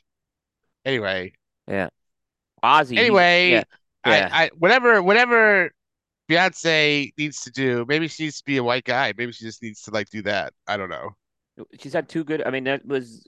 I mean, But, it wasn't mean, my favorite album, Dave, but it was definitely the album. I said, you know what, this one should Well, win. it's better. Yeah, But not just that, like make a statement. Give it, give it, give it to Bad Bunny. He would have been the first like uh, And- and- Latino artist to win in that category. Again, you Like, look how Bad. Bunny Bad Bunny opens that show. Uh, People would be cool with that. with just a high energy. Did you see Taylor Swift when she got Oh, up and danced? I was like, I was like, that's a Dave moment right there. I'm like, the Mhm. show started out great. They could have had a better start to the show, but then it just it. then it just uh just kind of spiraled. Boo. Um. Yeah. Yeah. Boo the Grammys. But that's how we did. Yeah, we'll be doing Um. next year. I hope they. Like, last year we were coming at it saying they didn't do a bad job. You know, Oh God. But they're like, hey, let's ruin it again. Why not? Yep. Um. Yep. Hall of Fame. This is how we're gonna do it. Usually we would go in depth about who we want in. We're doing a bit different this time. We're gonna go. Who do we think that they're definitely gonna vote in? yep, Who do we think is not gonna get voted in, and who do we think is borderline? Yep. And then wh- what we're gonna do is we're just gonna like both talk about our artists where we put them. So like, we'll Coop will kick us off with the first artist he thinks is definitely in. I'll say where I put that artist, and we'll kind of do it that way. yep, yep, exactly. So uh, And just a couple songs. We're not gonna go too because a lot of people know who these people are. We're yeah, yeah, and I think most of the songs we picked, I mean, at least the ones I picked were um pretty much. I tried to pick the best songs from these people. Yeah, And in some yeah. cases, you know, if Dave picked the best song, I only added one. You know, so Yeah. again, we, we're trying to go. These are, you know, when you're picking songs for in this exercise, these should be easy. These should be low hanging Easy, fruit to pick. Yeah. Yeah. yeah, yeah. I'll I'll tell you a surprise I got in picking songs. I actually changed some stuff on my list Oh, in picking okay. songs and putting the song list together. Um, so kick us off, Coop. I think we both agree on this one, so you can Um, you can Yeah, um, this is an absolute. This if he doesn't get in, I'll say miscarriage of justice. Uh, I want him to get in. I think he's, but I think he is a lock. I can't see him not getting in. It's George Michael. Mm, Um, Yeah. and you know the only argument you'll hear about George Michael is it was about a six-year window that you know where he was, but in that six-year window, from like eighty-four to ninety. He, Mm. he it's hard to find an artist who is bigger uh, worldwide than he was whether it was Wham or whether it was a solo artist. Um, and uh, you know, so he really had two big solo albums, and then it kind of went downhill for him. But he did so much in that six-year Mm. period, Dave. You know, he's Mm. doing songs with Elton John and Aretha Franklin. mm, Um, he, you know, he goes to China with Wham. That was a big deal. Like China had never had a rock concert there before. You know, just those things like that. You know, he uh, and he's he's a he's a prolific songwriter. He's a good singer. Um, so George Michael is an absolute in. Uh, if you want a couple of great George Michael songs, Monkey, it's about Mm, drugs, about mm. uh, staying. Monkey is the drug. Uh, and Freedom 90, which talks Mm. about him kind of at the point where he's had enough of the MTV life and he's looking to kind Mm. of get get away from that. Uh, that's from his Listen Without Prejudice album, which was a great album. So George Michael is an absolute in for me. Oh yeah, me too. I mean, that's definite in. Um, I echo everything Coop says. Like George Michael definitely has to go in. Uh, just for his solo career alone. I mean, even though I, I just think that this is one of mine where you look at like, okay, maybe he didn't, he wasn't didn't put out as many solid records as other people, but the people, the records he put out were so influential that Yeah. I think they should go. I he should go in. I mean, uh, the songs I picked were Faith and Father Figure. Two songs off Uh, that. That's a that's by the way an album archaeology album we got to look at because both those. I think he should get in the Hall of Fame just for that album. One like, I album that he, mean- the Grammys got that one right when he when they gave him that. It one. is so. I think, but I think that album had such an impact on music that. Yeah. I mean, yeah. I mean, George Michael's an in for me. I, I, I don't know if they'll pick him or not, but No, he will get it. He. Uh, let me tell you. I will. I will. I will be completely shocked that if he if he does not get in, and if he does not get in on the first vote, he may never get in. This this Yeah. guy, he's deserving of it. Yeah. Now, the first one where I think we differ, I think we differ, is I have Tribe Called Quest as definitely in. Uh, I mean, the reason for that is they're like a highly influential um East Coast hip hop group. I mean, they were there at the beginning. They like not only put out a lot of great music, uh, like you know Midnight Marauders and Low End Theory, but then came back and did that album like what five years ago. That was this huge record. It was kind of a comeback record. It was right at Phife Dawg's death, and they came back and put that record out right before he died, and you know, and that was a huge record. Um, I mean the the you know Q-Tip in, in the band, like he was highly pro prolific. I just think they had a lot of impact on East Coast hip hop with their jazz infusion and stuff. So if it was up to me, and they need to get more hip hop artists in there, to be honest, uh, I would pick them in. Um, and the tracks I had were jazz, we've got, and scenario. But I think Coop, you have them in another category. I have them out. You have them out. I have Not out. in. Uh, all right. So let me kind of first of all, this is not my reflection of Yes. Yep. I, I I do think they belong in there. But there's just something, Dave, missing. Where where I mean, where were some of the remaining members of, of them at that 50th anniversary thing for all the influence they done? Okay. Yeah. It almost seems like they're on the outside, right? Mm-hmm. And they have basically already been nominated once before and didn't get in. And Mm. probably, if you're looking at a hip hop artist, they did what you should. do. They probably did enough to get in the first time, and they didn't. So I'm kind of wondering, what does the Hall of Fame have against a Tribe Called Quest here? Um, because they have been rejected here already. But they, but you know, it's kind of fun when I when I didn't see them at the 50th thing or the remaining members somehow paying homage to them. It's something just telling me they they just Mhm. seem like they're always on the outside of this um of these other guys. So unless uh, unless the and by the way, the voters, if you go to Rock Hall, uh, Rock vote, I mean Hall, if you go to Rock Hall, um, the voting pace, um, they just are not getting um, they just are not getting the love. Is what I'm just gonna Mm. tell you. They're not getting a lot of votes here. I think they're at vote.rockhall.com is the fan vote, right? And uh, they are at, I believe they were at the bot. They're at the bottom right now. They are in last. Oh, tribe. Uh, the fact that the white stripes are ahead of them uh, is Oof. surprising. So, so, but I also think, in fairness with that vote, Dave, those votes have never favored the hip hop artists greatly. So, No. yeah, yeah. But so- yeah, I mean, yeah, I just think, yeah, I mean, I could see it. Don't get me wrong. Yeah. So yeah, so we got we got that. Now we differ we differ in this one, but I made I made some movement, Coop. O- okay, I made some movement.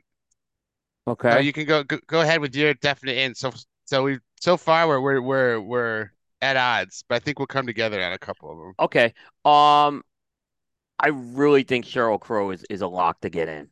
Oh, Um, it's her first time that she has been nominated. I'm just double checking that.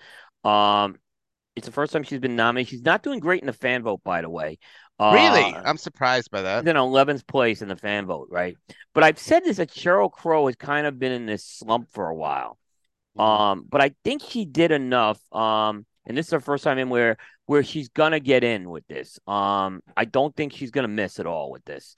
Uh, I think she's respected enough. You know, I see her with tribute concerts and covering songs. I think she's got enough respect in the community uh, to get it. She's released. Uh, I think again, her peak period was from like 1994 to 2000. It was so she had Mm. again like Michael. She had a six year window.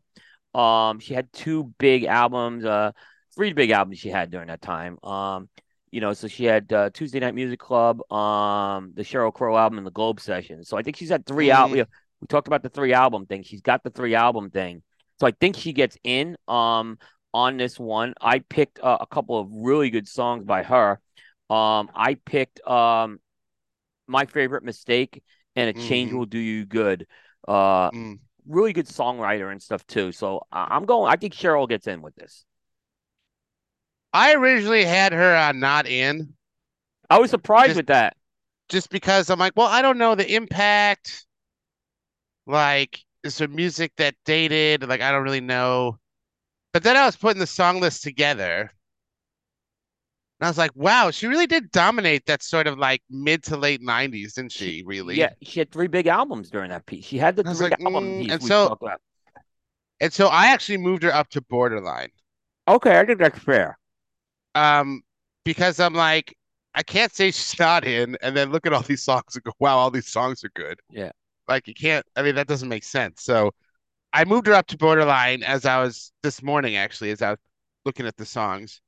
Um, and the songs I have is If It Makes You Happy, which is a huge hit of her. Great hers. song. And I guess my favorite song, Leaving Las Vegas. I love that song. Oh, great track. God, I love that song. So I was like, okay, so, you know, and I guess for me, it's like, well, she did dominate that time period. So, so that really should be enough. Uh, so I moved her up to borderline. So at some point, Dave, I want you, if you haven't listened to the Globe sessions, I Gotta want you to listen listen to Globe that album. I want you to listen to that album. I gotta Um, listen to Globe it is, Sessions. Dave, I just think you you may actually go a little higher with her after that. When you hear how good that album is.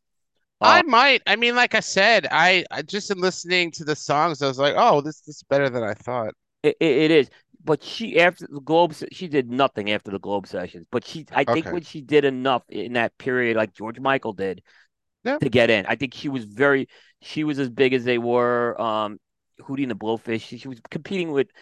Alanis was probably the other female artist during that period. I think who you could honestly say, uh, is probably the stronger artist. So Yep. No, I, uh, uh, like I said, I, I was swayed to move her up, so I, I could even listen to that, move her all the way in. Like it's yeah, but I think I think a I'm borderline is fair. I could see maybe there's a little back. We'll see. That's an totally open to that. But I'm gonna I'm gonna go with her getting in. Yeah, no, that's I can see Yeah. that. Um, I'm gonna go with I said that definitely in. I think I have more ins than you do as well. You have more ins, yeah. You have more. I I said definitely in is Missy Elliott, and the reason I picked Missy Elliott is because she's had a bit of a a bit of a resurgence lately. Um, she's been honored at uh was it the BET Awards, I think? Was it that? Or was it Hip Hop Awards or something? A couple years ago. Um, she featured prominently on the 50 years of hip hop in the in the performance. Yes, she did, and I was glad about that. Um, and it's just her music's getting another life. Uh, the last five years, uh, she's probably one of the most influential women hip hop artists. It's her, Queen Latifah, that was also in the um 50th, which was great to see. Uh, I guess I would say her, Queen Latifah, maybe like Sister Souljah from uh, Public Enemy, and then like um from Three Six, from Three Six Mafia. Her name uh, escapes me. Uh, but I mean, they were sort of Lil Kim, other people. I think she's part of that really like trailblazing group of women hip hop artists. So, and her tracks are just huge. Um, I got Get Your Freak On and Hit 'em with the He, which is on her first record, Supa Dupa Fly. Yep. Um, I think she's in just because there seems to be a lot of Missy Elliott steam in the last like five years. So it's a good time. It's really a good time for her to be nominated, to be honest. Because if you Yeah. if she would have been nominated, say five years ago, people be like, huh? Like she was totally off the radar. Um, yeah, I agree with you on this one, Dave. Um, but I have her as uh, borderline. I could see that. I I, That's I un- don't know yet. Like, like I think the female the female rap artist is still a wild card in in Yeah. the music business for whatever reason. But I think she's had this resurgence. The fact she was on that 50th year thing has got to be something that's weighing in Mm, there. Um, so that that is a good one. Um, but in terms of um, in terms of the vote, she's not again. She is not doing well in the fan vote either. Again, the fan vote only is going to Yeah, give you fan one vote. bout, but she is second to last.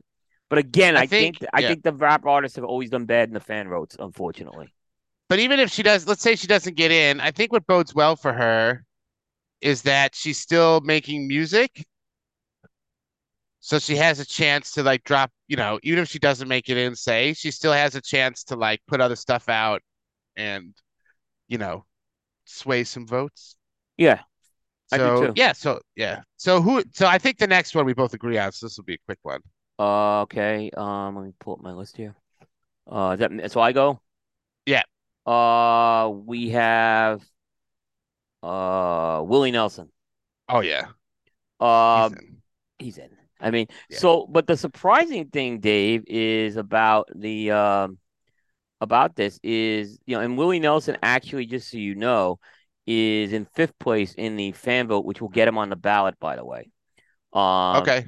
And the other thing to kind of consider is this is Willie's first nomination.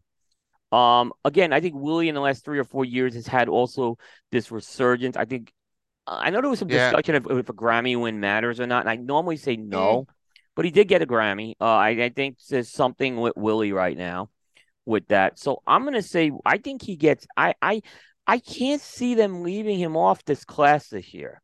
Not if they, not if they just put Dolly in. You No, know? and they put Dolly in, so that that barrier is broken. Yeah, Again, the whole rock thing, I'm not getting. we- I don't. I've given up on that argument. Yeah. it's a dumb name. They should just call it Modern Music Hall of Fame. Be done with it. Um, so if you're gonna go based on how they, they're not. He, he won't get in because he's country. He'll get in if they think he's good. So, I mean, I uh, don't see how you don't. Like if you have, if you have, like I think Johnny Cash is in there already. If you have then Dolly in, like I don't know how you don't have Willie Nelson Yeah. in. Like I just don't know that. I Yeah, mean, he's got to be in. yeah. I mean, I put a a couple of um, I put a couple of songs. I put "Always on My Mind," which I think is a signature song of his, and then the song he did with Waylon Jennings is just, and he's also done this one solo. His "Mamas Don't Mm. Let Your Babies Grow Up to Be Cowboys." It's kind of a, Mm. it's such. These are songs that kind of roll off people's head. I know you had "On the Road Again." These are Yeah. songs that roll off the heads. They're iconic songs. I, I can't see him missing on this one. No, I had on the road again, and I had Whiskey River. I love Whis- Whiskey River. Yep. Um, that's a bit more of a deep cut, but still quite well known. Yeah, Yeah, he's in. I mean, you don't even need to talk about he's in. yeah. Um, one that I picked in, I and I and I think Coop, I gotta be honest. I think I just put this in because I think the voters really like this style of music. Um, and I think they like to get kind of Motowny groups in there. Um, it's the Spinners.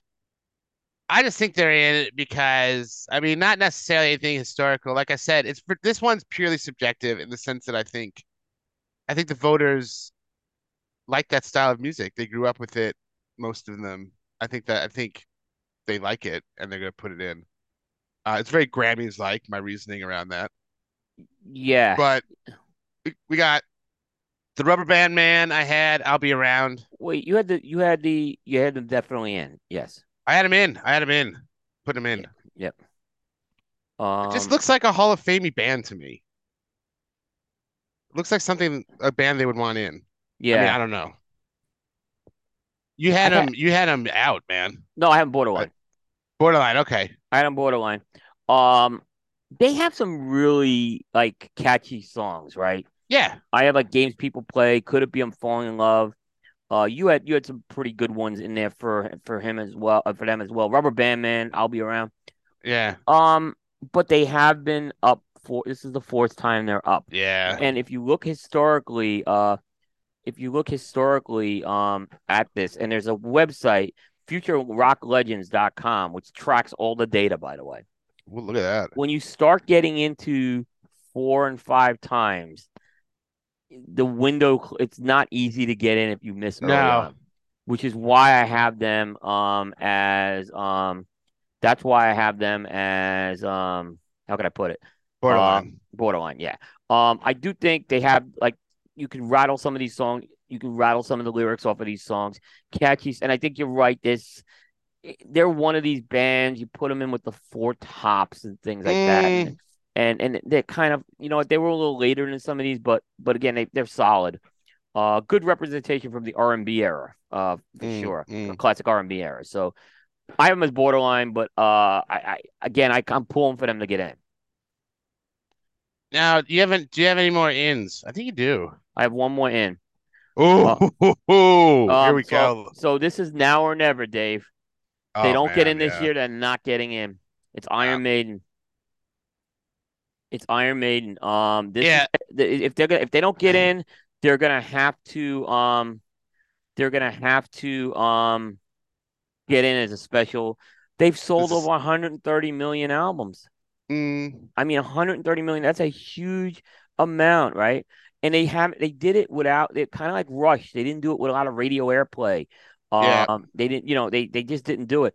Um, the catalog, if you include everything in the catalog with, with videos and singles, it's over 200 million. Um, they have been 600 times certified uh, with gold, silver, platinum. If they don't get in, they're not getting in this year. No. They should get. So I'm putting them. I'm going to say, all right, they get in, but if they don't get in, they're going to have to get in like Judas Priest did with a with a special Mm. dispensation. Mm. What are your What are your tracks here? Um, the tracks that I picked off of this one, um, were Two Minutes to Midnight and Run to the Hills. Mhm. Mm. Yep, Solid. solid. You have them. You have a different opinion on this one, though. You you have a solid argument, Coop. Yep. I I have them as not in. You They're have them not. as not, but I understand the argument, Dave. I I, I, I do. mean- they didn't get in last I'm- time. No, I mean for me, it's it's sort of like you didn't get in last time, and like what have you done since then? To you know, I mean, I don't. My song for them is Seventh Son of a Seventh Son, which is probably the Great one that most people have, Great heard. song. I just, I mean, for me, for me, Coop, like you look at, I guess for me, you look at Judas Priest, right? Yeah. And they took so long to get to in, the and that- other way though. They didn't get into the vote. no, and and I just find them so much more influential to that genre than Iron Maiden. Like, I mean, I think Iron Maiden's influential, but like when you when I compare it to like Judas Priest or Metallica or something like that, or even Black Sabbath, or like I just and they had such a hard time getting in Yeah, that I'm I don't see it. it's Just tough. be, uh, and maybe that's just me, and I'm doing a false comparison with those things, but Yeah. the fan vote they're in sixth place. They're short behind Willie Nelson. That fan, just sort of the fan vote, the five that got on the fan ballot all got in last year. So, Did they? Yeah. So, um, I think that, but I think this could say something. I, I, they're not, they're not nearly at the top of this thing right now. And I'll, I'll I talk just- about who. Yeah. their I think their iconography and the band as a brand is very well known. But when you boil it down to when you talk to people about the impact on metal and like, oh, what a even though like you said they sold a lot, it's sort of like since then there really hasn't been a lasting imprint, in my opinion, Yeah. with this band. No. Um, I agree. I just, it's again for these sales that they've had though. How I can not? see what you're saying, yeah. Yeah, With their not- sales and like it's now or never. yeah, it- it- I can see you're thinking like if if they're getting in, it's gonna be now. So yeah. Yeah. uh, A third vote's going to be tougher. I think, like if you Mm. look, if you look at like if you go to our future the future website, uh, which is a fascinating, and they have a, se- a section called, uh, they have a snub list section, okay, and it's very very clear in that snub list section that once you get when you start that it's very hard the snubs when you have three you're snubbed for a long time. Like the New York Dolls have three now. I think that's gonna come. snubbed. I think it's gonna come up again. Yeah, we're gonna have one that's coming up soon too. Yeah. So uh with a couple more actually. I mean Yeah. Chic has been on eleven times and hasn't gotten in. Sure. Uh, ain't ain't yeah. happening for you, Yeah, man. yeah, yeah. Um, so let's go. Let's keep it going with the not ins. And I have not in. I have Rage Against the Machine as not getting in, and I love Rage Against the Machine. So this isn't me thinking they shouldn't be in. It's I don't think they will be just because Coop. Same thing with Iron Maiden. When Rage Against Machine came out, I'm like, here it is. The future of music is upon us, and it never materialized. Like it just didn't. And I Yeah. think, like you look at their albums, and they're solid, and they're incredible albums. But I thought, like, here's the impact. This is where music is headed. It's so fresh and different. This is where it's going to go. And it just never took off. So I think, so I think when you're looking at now in hindsight and you're like, well, where's the impact? I think that hurts them. So I think they, I don't think they get in. But I did pick Bomb Track and Bulls on Parade as great songs. Yeah, I I don't know. I Coop, I mean, where did you have them? I have them out as well. Uh five Yeah. times. I think they've had more than enough opportunity. There's they have competition this year. Um and uh if you look at the fan vote where they are, um they are in eighth place, so it's not terrible. Um, but I don't I just don't see when you get the five times. Uh, I agree with everything you've said about uh, this as well. I think they, and I think you know, I'm looking to probably going to induct five from this group. You know, maybe they, you know, so at max. So that's why I'm, I'm thinking they're going to probably be on the outside with this one again. And I think the, the reason Coop and I are a bit like borderline, who knows, is because they don't have a set number of people they induct. And even like people that don't induct, they somehow get in through these other the random categories. So it's a very sort of gray area how they work it. Kraftwerk's another one that comes to mind that got in the back door, you know. Yeah, so it's uh, very it's yeah. it's different. It's a very difficult thing to pick because they have so many. It's not like say Baseball Hall of Fame or something where it's like you get the votes, you're in. Yep. It'd be like it's if not... the Baseball Hall of Fame had like another category. Or yeah, and, and, yeah, and basically, you know, people track if you're like one thing that the Rock and Roll yeah. doesn't disclose is what was how close mm-hmm, they were. Mm-hmm. Uh, you know, like last year, Scott Rolen just missed the Baseball Hall of Fame and but you know uh, that, but you know what he's got, yeah. He and he somehow he got in this year, and I'm a Phillies guy, well, but that's uh, uh that's, that's been a big debate with some of us. Uh, you know, look, I, I guess that's another story. This this, um, this this Hall of Famers that should have been before Scott Rolen. So, and I love so Scott Rolen as Philly. Yeah. So who else is not in? All right, let me go back to my notes here. Um, not in. All right, this is gonna be this is an unpopular one. Um, Sound, and I know Pete thinks they're going to get in. Pete Johnson, Soundgarden. Yeah, I have them uh, not in it either. Um, but they are doing very well in the fan vote. Um, they are in fourth place.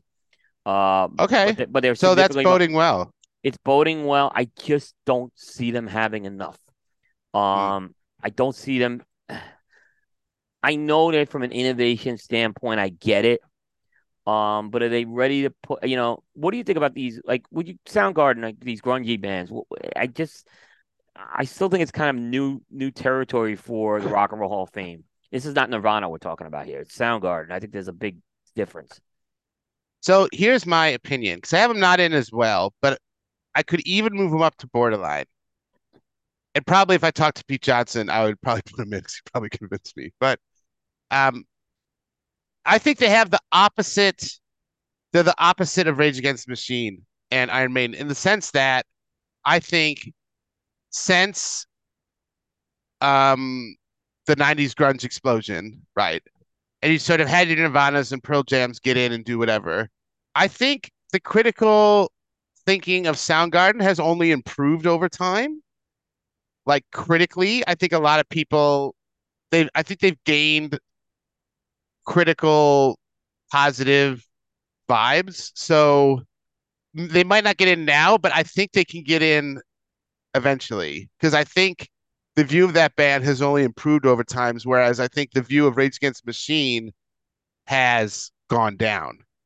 If that makes sense. Yeah, yeah, I agree. Because again, this is the first time they. But had... I don't see them getting in now. No, I don't either. I think this is too much. You know, they had two big albums, Superunknown and Down on the Upside. Those are the two big albums yes. they had in the 90s. Yep. They yep. did. This is something I think that helps them, but I still think they're going to fall short this year. King Animal was a nice comeback album for them in 2012. Yep. So that did very good numbers for them. Uh, even though it didn't get a platinum rating, um, you know, it still uh, charted very well. And yeah, I think by the time yeah. 2012, it's different because now you're getting into streaming. So that's why I wouldn't go too much, read too much into that platinum thing. I mean, I had Spoonman and Rusty Cage as my songs. I think you had uh, Black Hole Sun was yours. Yeah, great. That's a that's an iconic song. Oh, These are iconic God, songs. Song. I, again, I'm looking at five getting in, and I I I'm not seeing them get in. Uh, well, I don't yeah. I don't have much borderline. I think they're gonna miss this year. But like I said, I have them as a miss. But unlike these other misses where I'm like, I just don't think they're gonna do it. Yeah. Um, I see Soundgarden making it eventually because I think that the view of that band is just just keeps improving over time. I think. Of my outs, um, this is the yeah. one I think I could be most wrong on. Yeah. Yeah. I mean, I mean, like I said, from stuff I read online, like music sites I go to, like Pitchfork, stuff like that, like this band has just really grown in in in critical acclaim. So I could see yeah. it. Yep. Eventually, because it, I mean, like I said, whereas in some bands like Rage Against the Machine and Iron Maiden, I think the the view of that band has has gone down over time. This this one's going up, so I could see yep. it getting yep. in eventually. Yep. Um, my neck's not in, and it hurts me, Coop, and it might even be borderline because one of our arguments was shot down this year by Stranger Things. Yep. Is Kate Bush. So I have long lobbied to why I think Kate Bush should be in, but she never gets in. And and the argument's like, well, how you know, but how much impact has she had? This is where I think it might turn, Coop, where I might even move her up to borderline. I might right. even move her up to borderline. Where I think it might turn is that we argue, well, what's her impact? Like, you know, what impact did she have on music? And then Stranger Things put up Running on That Hill, and like 800 million people listen to it. It's actually close so, to 900,000 now. 900 million. 900 million. And, and it went number one. And so that argument is just blasted because obviously she has impact if, if like it goes number one. So I would move her up to borderline the reason I'm not saying in is because she's had a lot of chances before. Uh, but yeah, I love Kate Bush. I've I've long talked about I like Kate Bush, and she ushered in the way for artists like Bjork and uh, Billie Eilish and Lorde to do their thing. Uh, Eat the Music and Wuthering Heights, along with Running Up That Hill, is sort of songs for her. I think Running Up That Hill, and I'm not, I'm not, I'm being serious. I think that might put her over the edge. That one song, if she gets in, I think it's because of that. Oh, total agreement with you on this one, by the but way. But I have her as not in right now. Maybe yeah, borderline. I, am I'm, I'm agree. I have her as borderline, but I agree with that. And the only reason I put her in as borderline is because of running up that hill. And mm-hmm. we've seen that when an artist gets a boost, okay, in the year prior, it has helped. And she's up for the fourth time. So this is now or never for her. If she doesn't get in, there she's gonna have to get in another way. She's not getting in. This is it. Well, this is it, yeah. I mean, with um, running up that hill too, this is her best chance anyway. Really. Yeah. Uh, you know, she's got she's got some other songs that I think are, are good. Uh, Hounds of Love and Cloudbusting are, are mm-hmm. good songs. Um, you know, Dojo does not like her. Eric's made it very clear. No, no, he does not like her. I don't think she's. But but the problem is, I always thought she just the portfolio wasn't strong enough for Hall of Fame material. Is the problem from a commercial standpoint? Yeah. Um, I think from critical acclaim, it's another story. And but I think that's the thing that's but now she's got uh But then they put that song out, yeah. 800 900 million streams. That's a that's a difference. That's making a big difference right now. How many artists can say they have that? So I think it's making a difference. Um, but I have her as borderline. I moved her up in the borderline for sure. I think it's got to make a difference because if one of the arguments is like, say if an argument is like her music's dated, like it wouldn't play now, like why is she? And then you put a song out and like everybody listens to it. It's like, well, that argument is is blasted, you know. Um, yeah. and I think Coop, that sort of thing we might see in the future help some of these artists that are not in that have been up a couple times. All of a sudden, they re-release a song on a TV show and it blows up. Yep. And then it's like, oh well, you know, it's fresh in the in the panel's mind right now on that. Um, yeah. Kate Bush, Soundgarden, by the way, was fourth on the fan vote. I mentioned that. Kate Bush is not doing terrible in the fan vote, but she's behind. She's not going to get on. She's in ninth place. So she's mm. just, you know, it's not, she's not, she's ahead of Sheryl Crow in the spinners. Uh, Tribe Called, you know, she's ahead of a lot of people, but she's in ninth, but, uh, which is probably, I don't know what she was last year, but I don't think she was in ninth. I don't know. So I think, I think, yeah. yeah. Well, yeah, I mean, yeah. So, but I mean, yeah, it's it's tough one. Yeah. Do you have any other not ins? Uh, yes, I do. Uh, oh, here we go. Let me go back to my not in. Coop's uh, like, where do what, I? The White Stripes. Yeah. I, yeah. I don't think they have much. I don't think they have a Hall of Fame portfolio to do it. You could say, "Oh, I like a couple of these White Stripes." I'd be hard pressed to find people who can name a White Stripes song. Like they may have heard oh. it, but can they name the song? Is, is, the question. I don't. I know you have. I know uh, you have. I have them borderline. I have them borderline. You have them borderline, but Seven Nation Army. Outside of that, um, yeah, I, yeah. I put a I put a couple good songs. Yeah. I put a fell in love with a girl, which is not a bad song, but I don't think they have the body of work. This is the first time that they've been nominated. They are in. Just so you know, they are in. Um, they are in 12th place in the fan vote, okay. so it's yeah. not resonating. Uh, but they have more than Missy Elliott. But again, so I just don't see even the people who vote for this normally getting behind saying the white look at the people who've been snubbed of votes, and then say, how does the White Stripes get in? Yeah, I have, like Coop said. I mean, I can't argue it. I can't argue anything you said. Yeah. Um, and I have a borderline. I still can't argue what you said. Yeah. Um, they have a lot of records. Uh, I had Seven Nation Army, like Coop said, and Jolene, the Dolly cover that was very, very good.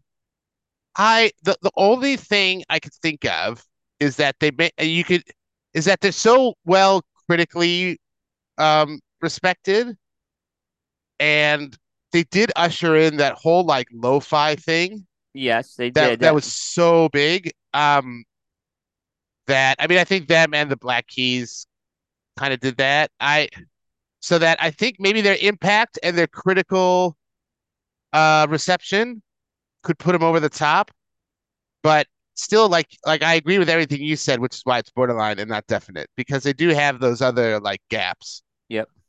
Um, yeah. So I agree with that. I mean, like I said, I have a borderline just because their critical reception is so good, but I agree they do have they do have holds in their nomination that you know are pretty tough to get over. Yeah. But I, I yeah, I mean, yeah, you tell, yeah, I don't know. After Seven Nation Army, people are scratching their heads, and they got like six albums out or whatever. Yep. Um, yeah. Now I think I'll get blasted for this. I'll probably get similarly blasted, but may not that as you. This is my blind spot, and maybe it's a blind spot for me, but I have Warren Zevon is not in. Cause like Coop, honest to God, I got the two songs I have, and like that's all I got. Like I got nothing. Like I don't. He's he's he's made zero impact in my musical listening. I have like no idea if how much impact he has on the overall music uh, landscape. I don't know. Like it's it's. I mean, like I got Lawyers, Guns, and Money, which is a great song, and Werewolves in London, which is a great song, and then I'm ta- I'm out. Like I got nothing, which is why I, I mean it's totally subjective, and it could be just because it's my blind spot, but I got nothing, and that and that's why the, I have not. I just don't impact nothing. I I don't know. Yeah. um, I mean, do you have him? Where do you have him? I believe it or not, I have him as borderline. Pete has him Uh-huh. as in. Pete Johnson had him as in, by the way. I asked him that question. Um, I gave him a choice between George. I said, if one of these three you put in, who do you put in? George Michael, Iron Maiden, or Warren Zevon? And he said Warren Zevon. Um, I agree. When you get past the two songs, I had the same issue. Like I had to put a Warren Zevon song in. Um, and I look Carmelita was the third, but I'm now really pushing it. Um, the, but I do think he is hobnobbed a lot with a lot of big artists. Um, Okay, where I think he's borderline, right? Um, so you think? Oh, go ahead. Sorry. some of the songwriting stuff um Mm, is where I'm gonna get at. Where um, you know, he I think that um is gonna I think um, you know, I think that's where um it's gonna be the strength of that. Um, because I think that's where it's gonna be. I think that's the strength. He had this like he had this like resurgence in 2000. Um, but you know, if you go into his discography, he's got like no uh nothing. he's got nothing there, right? Um, he's got one. Uh, I mean, he doesn't even have a platinum album. Oh, he has one platinum album, "Excitable Boy." That's it. Um, he's got one gold single. Um, and uh, you know, it, it's outside of Werewolves of One London. Where where is where is this um going? I just. I think he's a sentimental favorite. I think a lot of people respected his songwriting but I just don't see a Hall of Fame portfolio. He would be out for me, except for the fact I think he has made a lot of friends over the years, and people respected these collab, you know, the, the songwriting he's done. Mm, But I even can't say, did he write this great song for someone that I, I just don't see Mm. it. So I'm stretching it a little with, and by the way, Werewolves of London is an amazing track. If you're going to put a Hall of Fame song, if you're going to put a single, that's a Hall of Fame single. But outside of that, I don't. There's nothing that I say Warren Zevon is a is a is a Hall of Famer. So I'm giving him a little benefit of the doubt with a um with a uh a uh borderline. Uh, but Warren Zevon is in third place in the fan. Really? Shockingly. He is- what? Yeah, he is only behind Cyndi Lauper and George Michael. So he's ahead of Willie it's Willie Nelson, Iron Wow, Maiden. I mean, he's that ahead is- Sheryl Crow. So I think That's body rate like. That is crazy. But I want to know there's a, he so he's got I'm missing- I'm 133,000 votes. something. Right, he's got I'm missing something. are- are 103,000 people voting for this because they like Werewolves of London. I, that's kind of where I'm going with that. I don't know. Is he? Because he's 70s, right? He's 70. yeah. I mean, he had this right before he died. He had this. He was starting to make a, a little bit of a surge, like from 2000 to 2003. Um, I mean, maybe it's because it's like it's the only 70s guy on there, and they and they love 70s music. I don't well, know. Kate Bush is 70, right? Kate Bush is oh kind of well. 70. Yeah. but well. yeah, it, it's I don't I didn't quite get it to be honest. Spinners, uh, uh, well, they're more late 70s, Yeah. early 80s, but yeah, I mean, it just yeah, I like I said, this, I'm 70s giving- music does 70s rock does really well, so that could be what it is. Yeah. I don't know.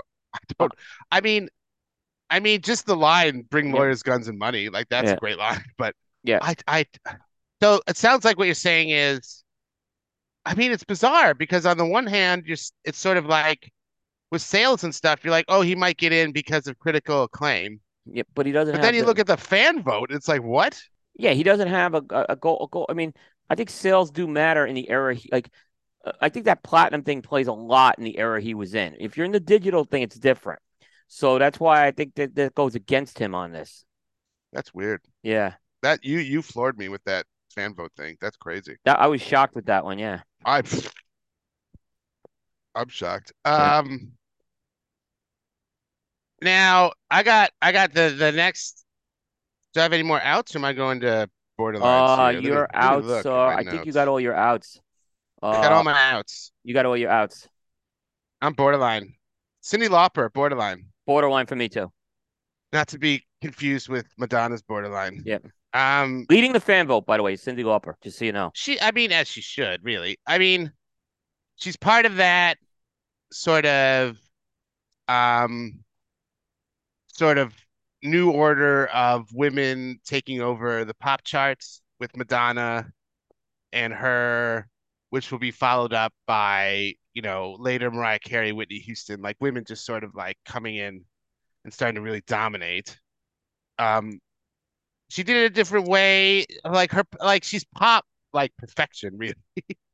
um, you know, girls just want to have fun, obviously.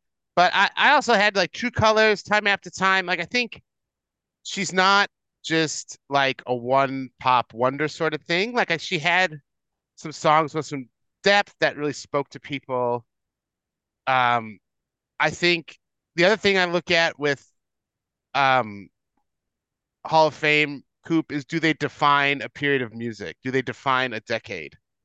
And Yeah. it's hard to think of that era of pop music without like Madonna and Cyndi Lauper. So like I think just just based on that, the only reason I have her on borderline is like does she have enough push? But if she's second in the fan voting, it looks like she does. Oh, she's first in the fan voting, actually. First. Well, it looks like she does then. Yeah. Um, agree. Um, with that. So she's got some momentum on that. But you have her as borderline still. I have her as borderline still. I think the reason is is like I don't think she gets the critical acclaim that some other the artists do. Uh, because I don't know if people see her having the sort of depth of releases, like say like a Madonna or something, where Madonna you could go like her first four or five releases deep until she puts out like a dud. Um, I don't know if she has that sort of, if she's prolific enough. That would be my only thing. Yeah. But her the stuff she has out is so big that it might not matter. Yeah. All right. So here's I have her as borderline, right? Because I do think she created an image. Um, she did create an image which was something uh different. She was, how can I put it? She was um she was the unusual like the, the album was she, she's so unusual. Mm. uh, which was an amazing uh, album. And then she follows up that with True Colors. Um, Mm. but um, the uh, but then I kind of go and I'm like, well, what happened after True Colors? Um, she uh, I'm gonna share my screen here. She was a favorite of my dad's. Um, if people haven't seen the picture of my dad, uh, with Cyndi, there she is with with Cindy. Uh, Oh, there you go. yep, yep. My dad uh, drove her. Um, so he uh she has a special place in in my heart with this one. But I do think after I, she's so unusual was an amazing album. It was album of the year material she was coming out with. Um, then True Colors kind of, I don't think True Colors kind of captured it as much. She had some hits off of that, and then Mm. nothing, nothing. I so I think it's like a, it's not a six year window. It's like a three year window she had, and she just after that just seemed to try. It's not that she didn't do some good work, but it just never. She never got close to So Unusual already. Um, I think she's borderline is in general, even though I the other thing you gotta look at with Hardo, I might almost have her out, right? But it's this impact she had in the eighties, the music video. She what you what she did with music videos was amazing, right? Um and you know, I I put a couple of songs. I put uh I put the song uh She Bop in there. Yeah. Um as well as I think the other one I put in there was uh All Through the Night. Um, but you know, she even covered a Prince song well, When You Were Mine and stuff like that. Just a little short, I think. But I think that video piece and some of that input is, and the fact that she is leading. I'm sure. I don't know when the voters vote, but if they're seeing that fan vote, does it influence them with the ballot? I don't know because I don't know when the ballots are sent in. But I, I'm gonna put her as borderline. Um, but normally I probably would have said she's out in this. As much as, like I said, she holds a special place in my heart with this one. Yeah, no, I I agree. I mean, yeah. I I yeah, like I said, borderline my borderline is really because I don't know what the people are gonna do. Yeah. Um who else? I think we only got one band left. Yeah, I we have one band left, and I think we uh, differ on this one um a lot. Not by much, I don't think we're gonna Yeah. really. Yeah, but there's a reason why I have this one out. Yep. Uh, it's an unusual. I don't. I never saw them do this before. That, Right, that's but a, they- that's a They worry. put right. They put Joy Division and New Order as one. What is that? I don't, and and because of that's the only way you can nominate them, right? You, I don't think either of them had like Joy Joy Division didn't have enough for Hall of Fame. They had what did they have one or two albums? They had, right, there were two Like albums. two. Closer and uh what was the other one? They had, they had closer in, ano- in another one. Maybe Yeah. yeah, unknown something. Um, no, yeah, and I mean, D Disorder and Blue Monday, great songs. I mean, Disorder for Joy Division, Blue Monday by New Order. I mean, they're they're good. But again, did they have? I mean, they didn't have each. If you look at them individually, they fall short because of, you know, the body of work, in my opinion. Um, but um, interesting enough, um, Joy Division seventh in the voting here, so they're not doing terrible. Um, here. Um, but yeah, I I think they're out, Dave. I just I I I don't. I mean, are the, are the voters gonna? How are they gonna look at this one? Is my question. I don't because I don't remember another band getting in like this or another artist. I understand there's a close tie with these two, right? Don't get me. Yeah, I mean, okay. didn't. You don't put the Foo Fighters in because Nirvana went in. Is what I'm saying. Yes. Uh, I have as borderline. I mean, the albums they had are Unknown Pleasures and Closer. I mean, I have Love Will Tear Us Apart is Joy Division's most well-known song, but Coop, that was released as a single after the band was done, Yes. like after after he died. yeah. So they're no longer a band. Um, and uh, Transmission is another great Joy Division song. True Faith I have is a New Order song. I mean, they have Bizarre Love Triangle as well as another big one.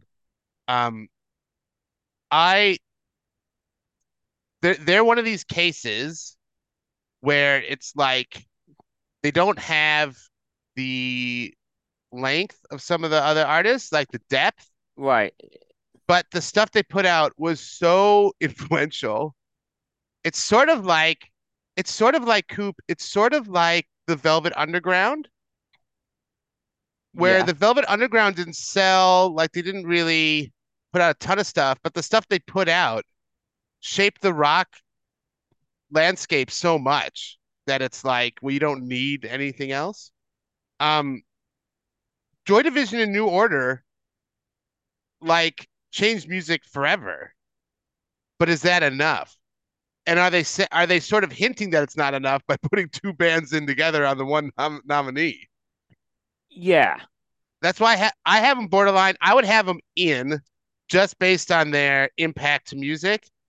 But the reason I have them borderline is sort of like with you. Like if you're putting two bands into one nomination, does that mean neither band has enough to get in on their own?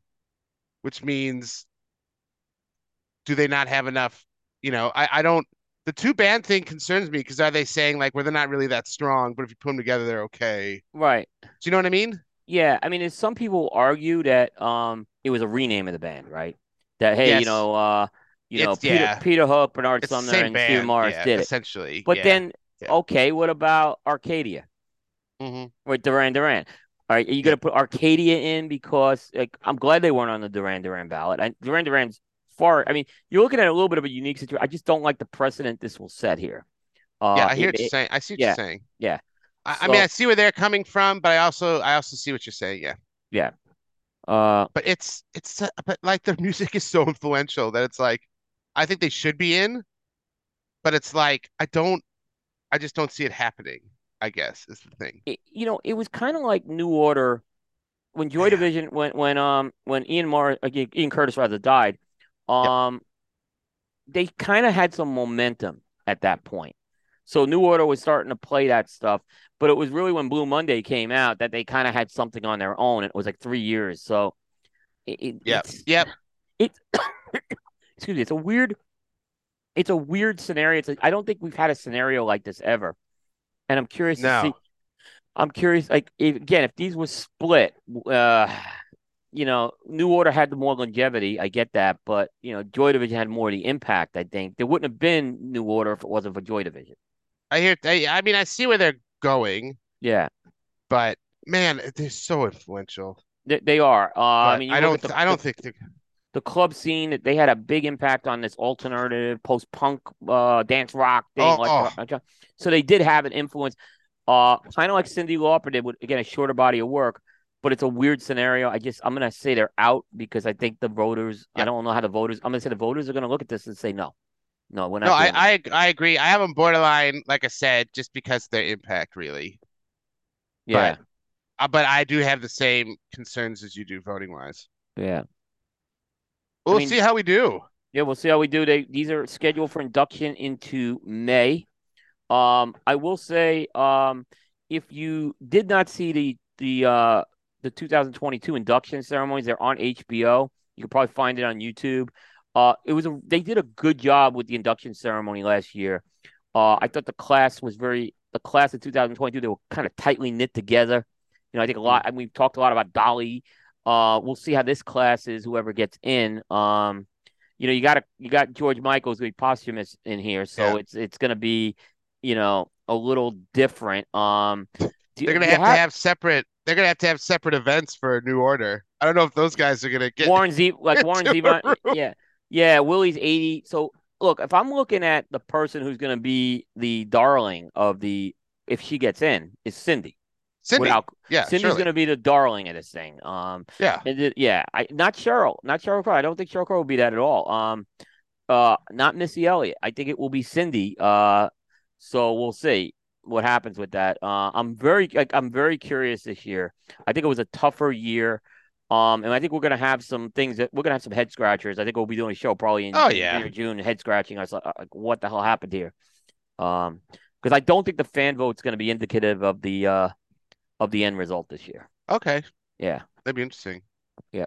Uh, cigar scoop. How you doing on your shark? Um, I had a couple of prop. Now you're seeing smoke this week, but it's a little different. The cigar did crack on me, uh, while smoking. Now, Ah. now before I even say, I'm not gonna blame Flint. This came back from the Dominican Republic, uh, last year.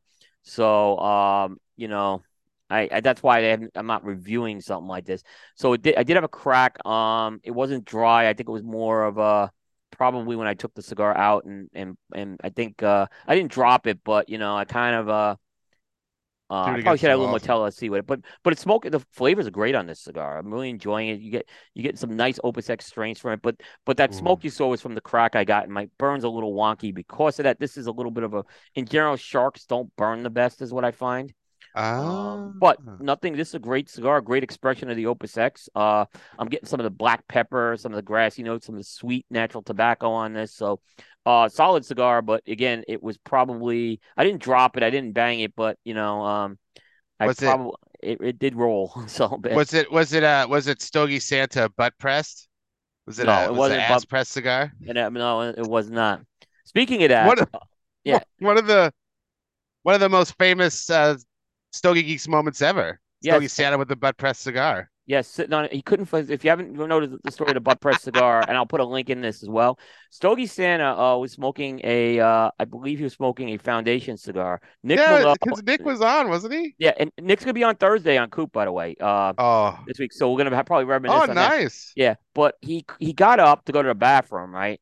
And he couldn't find his cigar.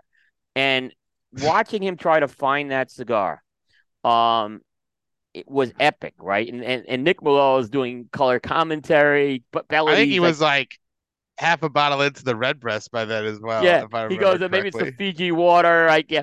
And it turned out he sat on the cigar, like it was lit, like the thing was lit on top of that, right?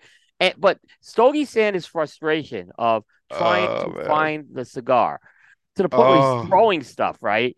Uh, it is probably, you know, Paul Asadori and I agree. It was the greatest moment in Stogie Geeks history. I was remote that night, uh, and I was just Oh, like- were you? yeah, I was remote that night with that show, and it was just an epic, epic Oh. night of of, of that. Um, so Oh, the- well, it wasn't, uh, but it is one that goes into the history of that show. We had some great moments on that show, and Oh. by far, uh, was the greatest moment on on Stogie Geeks. I loved Stogie Geeks. I would listen to the Stogies of the week and I would write them all down and then like buy them. And uh I just remember like like the red breast was flowing, the butt press cigar, like it was it was a golden moment. It was You know, great. Uh, you know, Ben Lee, and I know you haven't had a lot of interaction with Ben yet, and I'd love to get you on one of these shows at some point. We do, we don't do Stogies of the Week, but we do a roundtable where we smoke Mhm. a cigar. We need to get you on that. It's we've been doing them unfortunately at night on is that's the only time we can do it. But um, we do it with Nielsen, uh, Bear, and Ben. We smoke a cigar. It is the fastest growing thing we have on Coop right now. Those roundtable people, Great cannot get it- format. yeah, and and we recorded the whole thing on Facebook, but we put a, com- a condensed version out on YouTube, and they have been really some of our biggest hit shows over the last year. Uh, the Underground Ten was on there. The Alec Bradley Fine and Rare that won my cigar of the year was on there.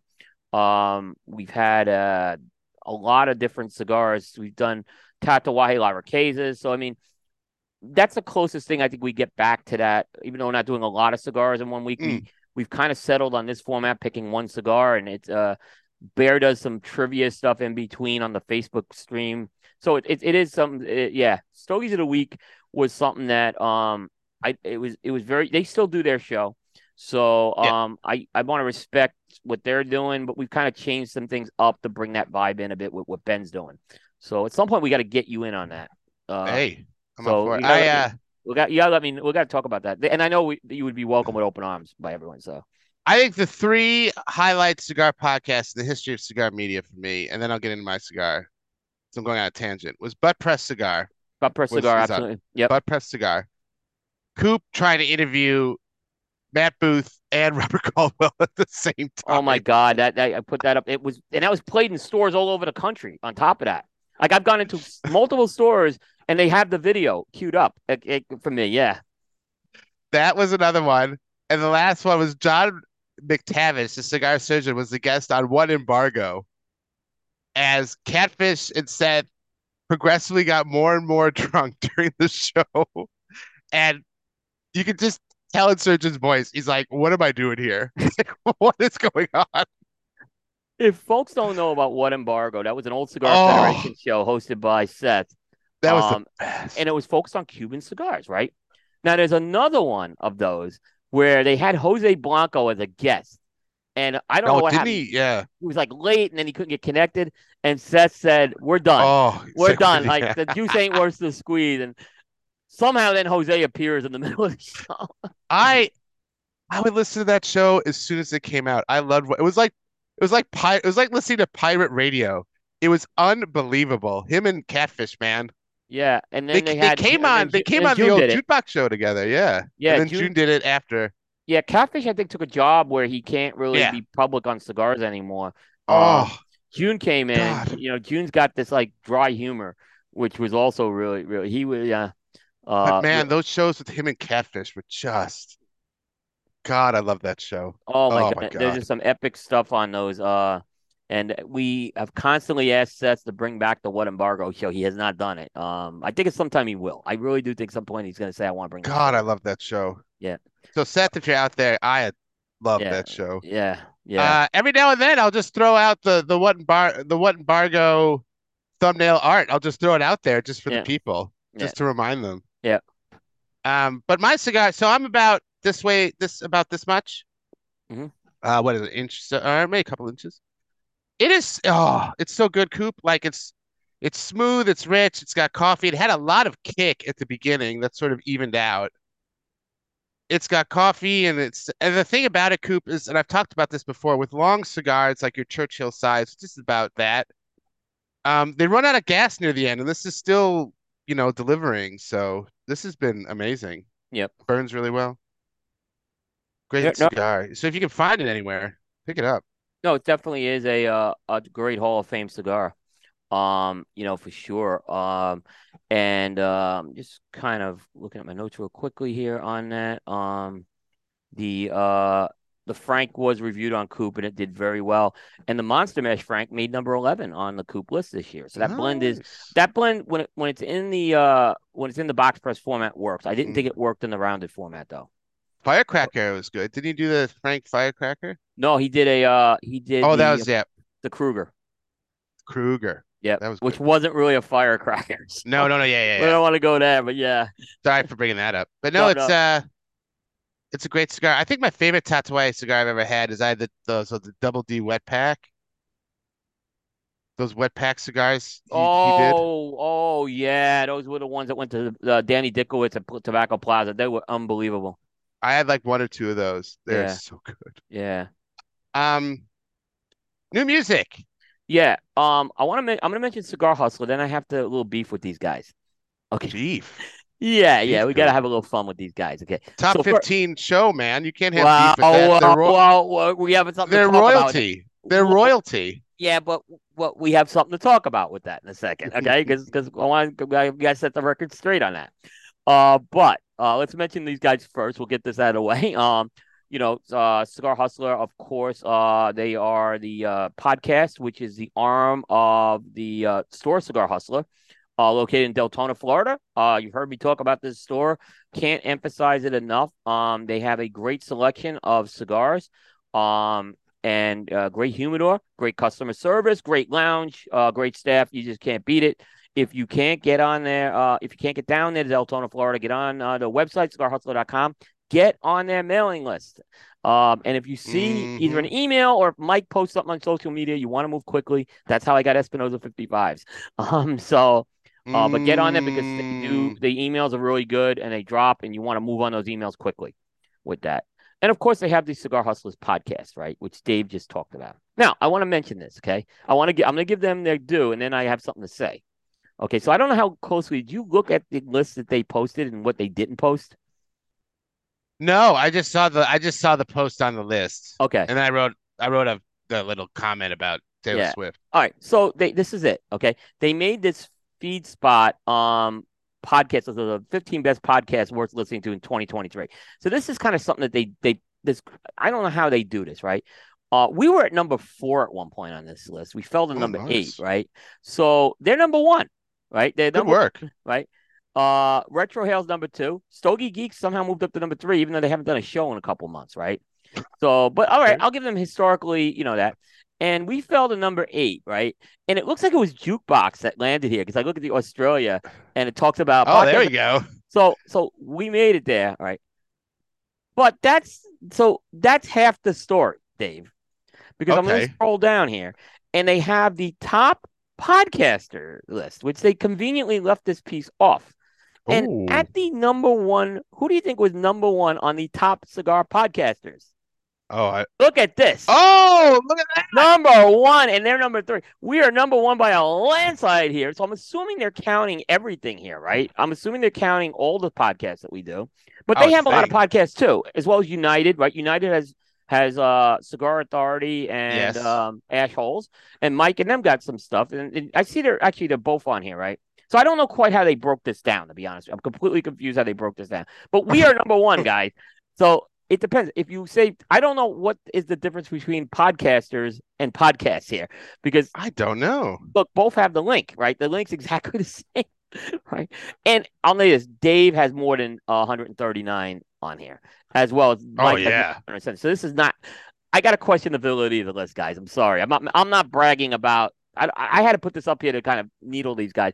I said, yeah, you guys, you guys the second half of this uh this this post here, you know, that we're number one here. So uh but yeah, I, am gonna have to. Uh, I'm gonna have to uh, listen to the next show because I'm sure Michael Oh, have a gonna uh, be- rebuttal. they're gonna ha- they're gonna have 20 minutes on this thing on on uh but and that show's coming out if you listen on Monday, I think they come out with this on Tuesday. You know they're gonna be talking for 20 minutes on hey, we're number one. Like depends how you look at it, guys. You're, you're number three Wow. on this list Cool. here. Wow, and we're ahead of you guys. So Who busting I, out. I the- don't understand. Look, I don't understand any of the logic because, look, number one, number ten should not be Cigar Authority.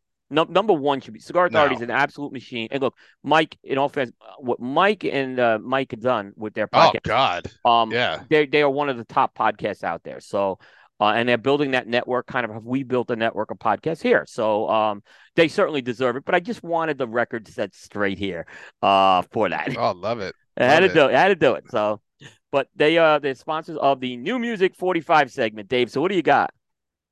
Well, I got uh well, because of the 50th anniversary, I went with all hip hop. Uh I went with Westside Gunn featuring Mhm, Black Star, Black Star. Yep. Um had a record out as well uh last year um with Peppers. Yep. Uh and they got so this is off of the record 10 which came out late December. So it's going to make it to the top uh 50 of, of 2023 The list Dave list. Yep.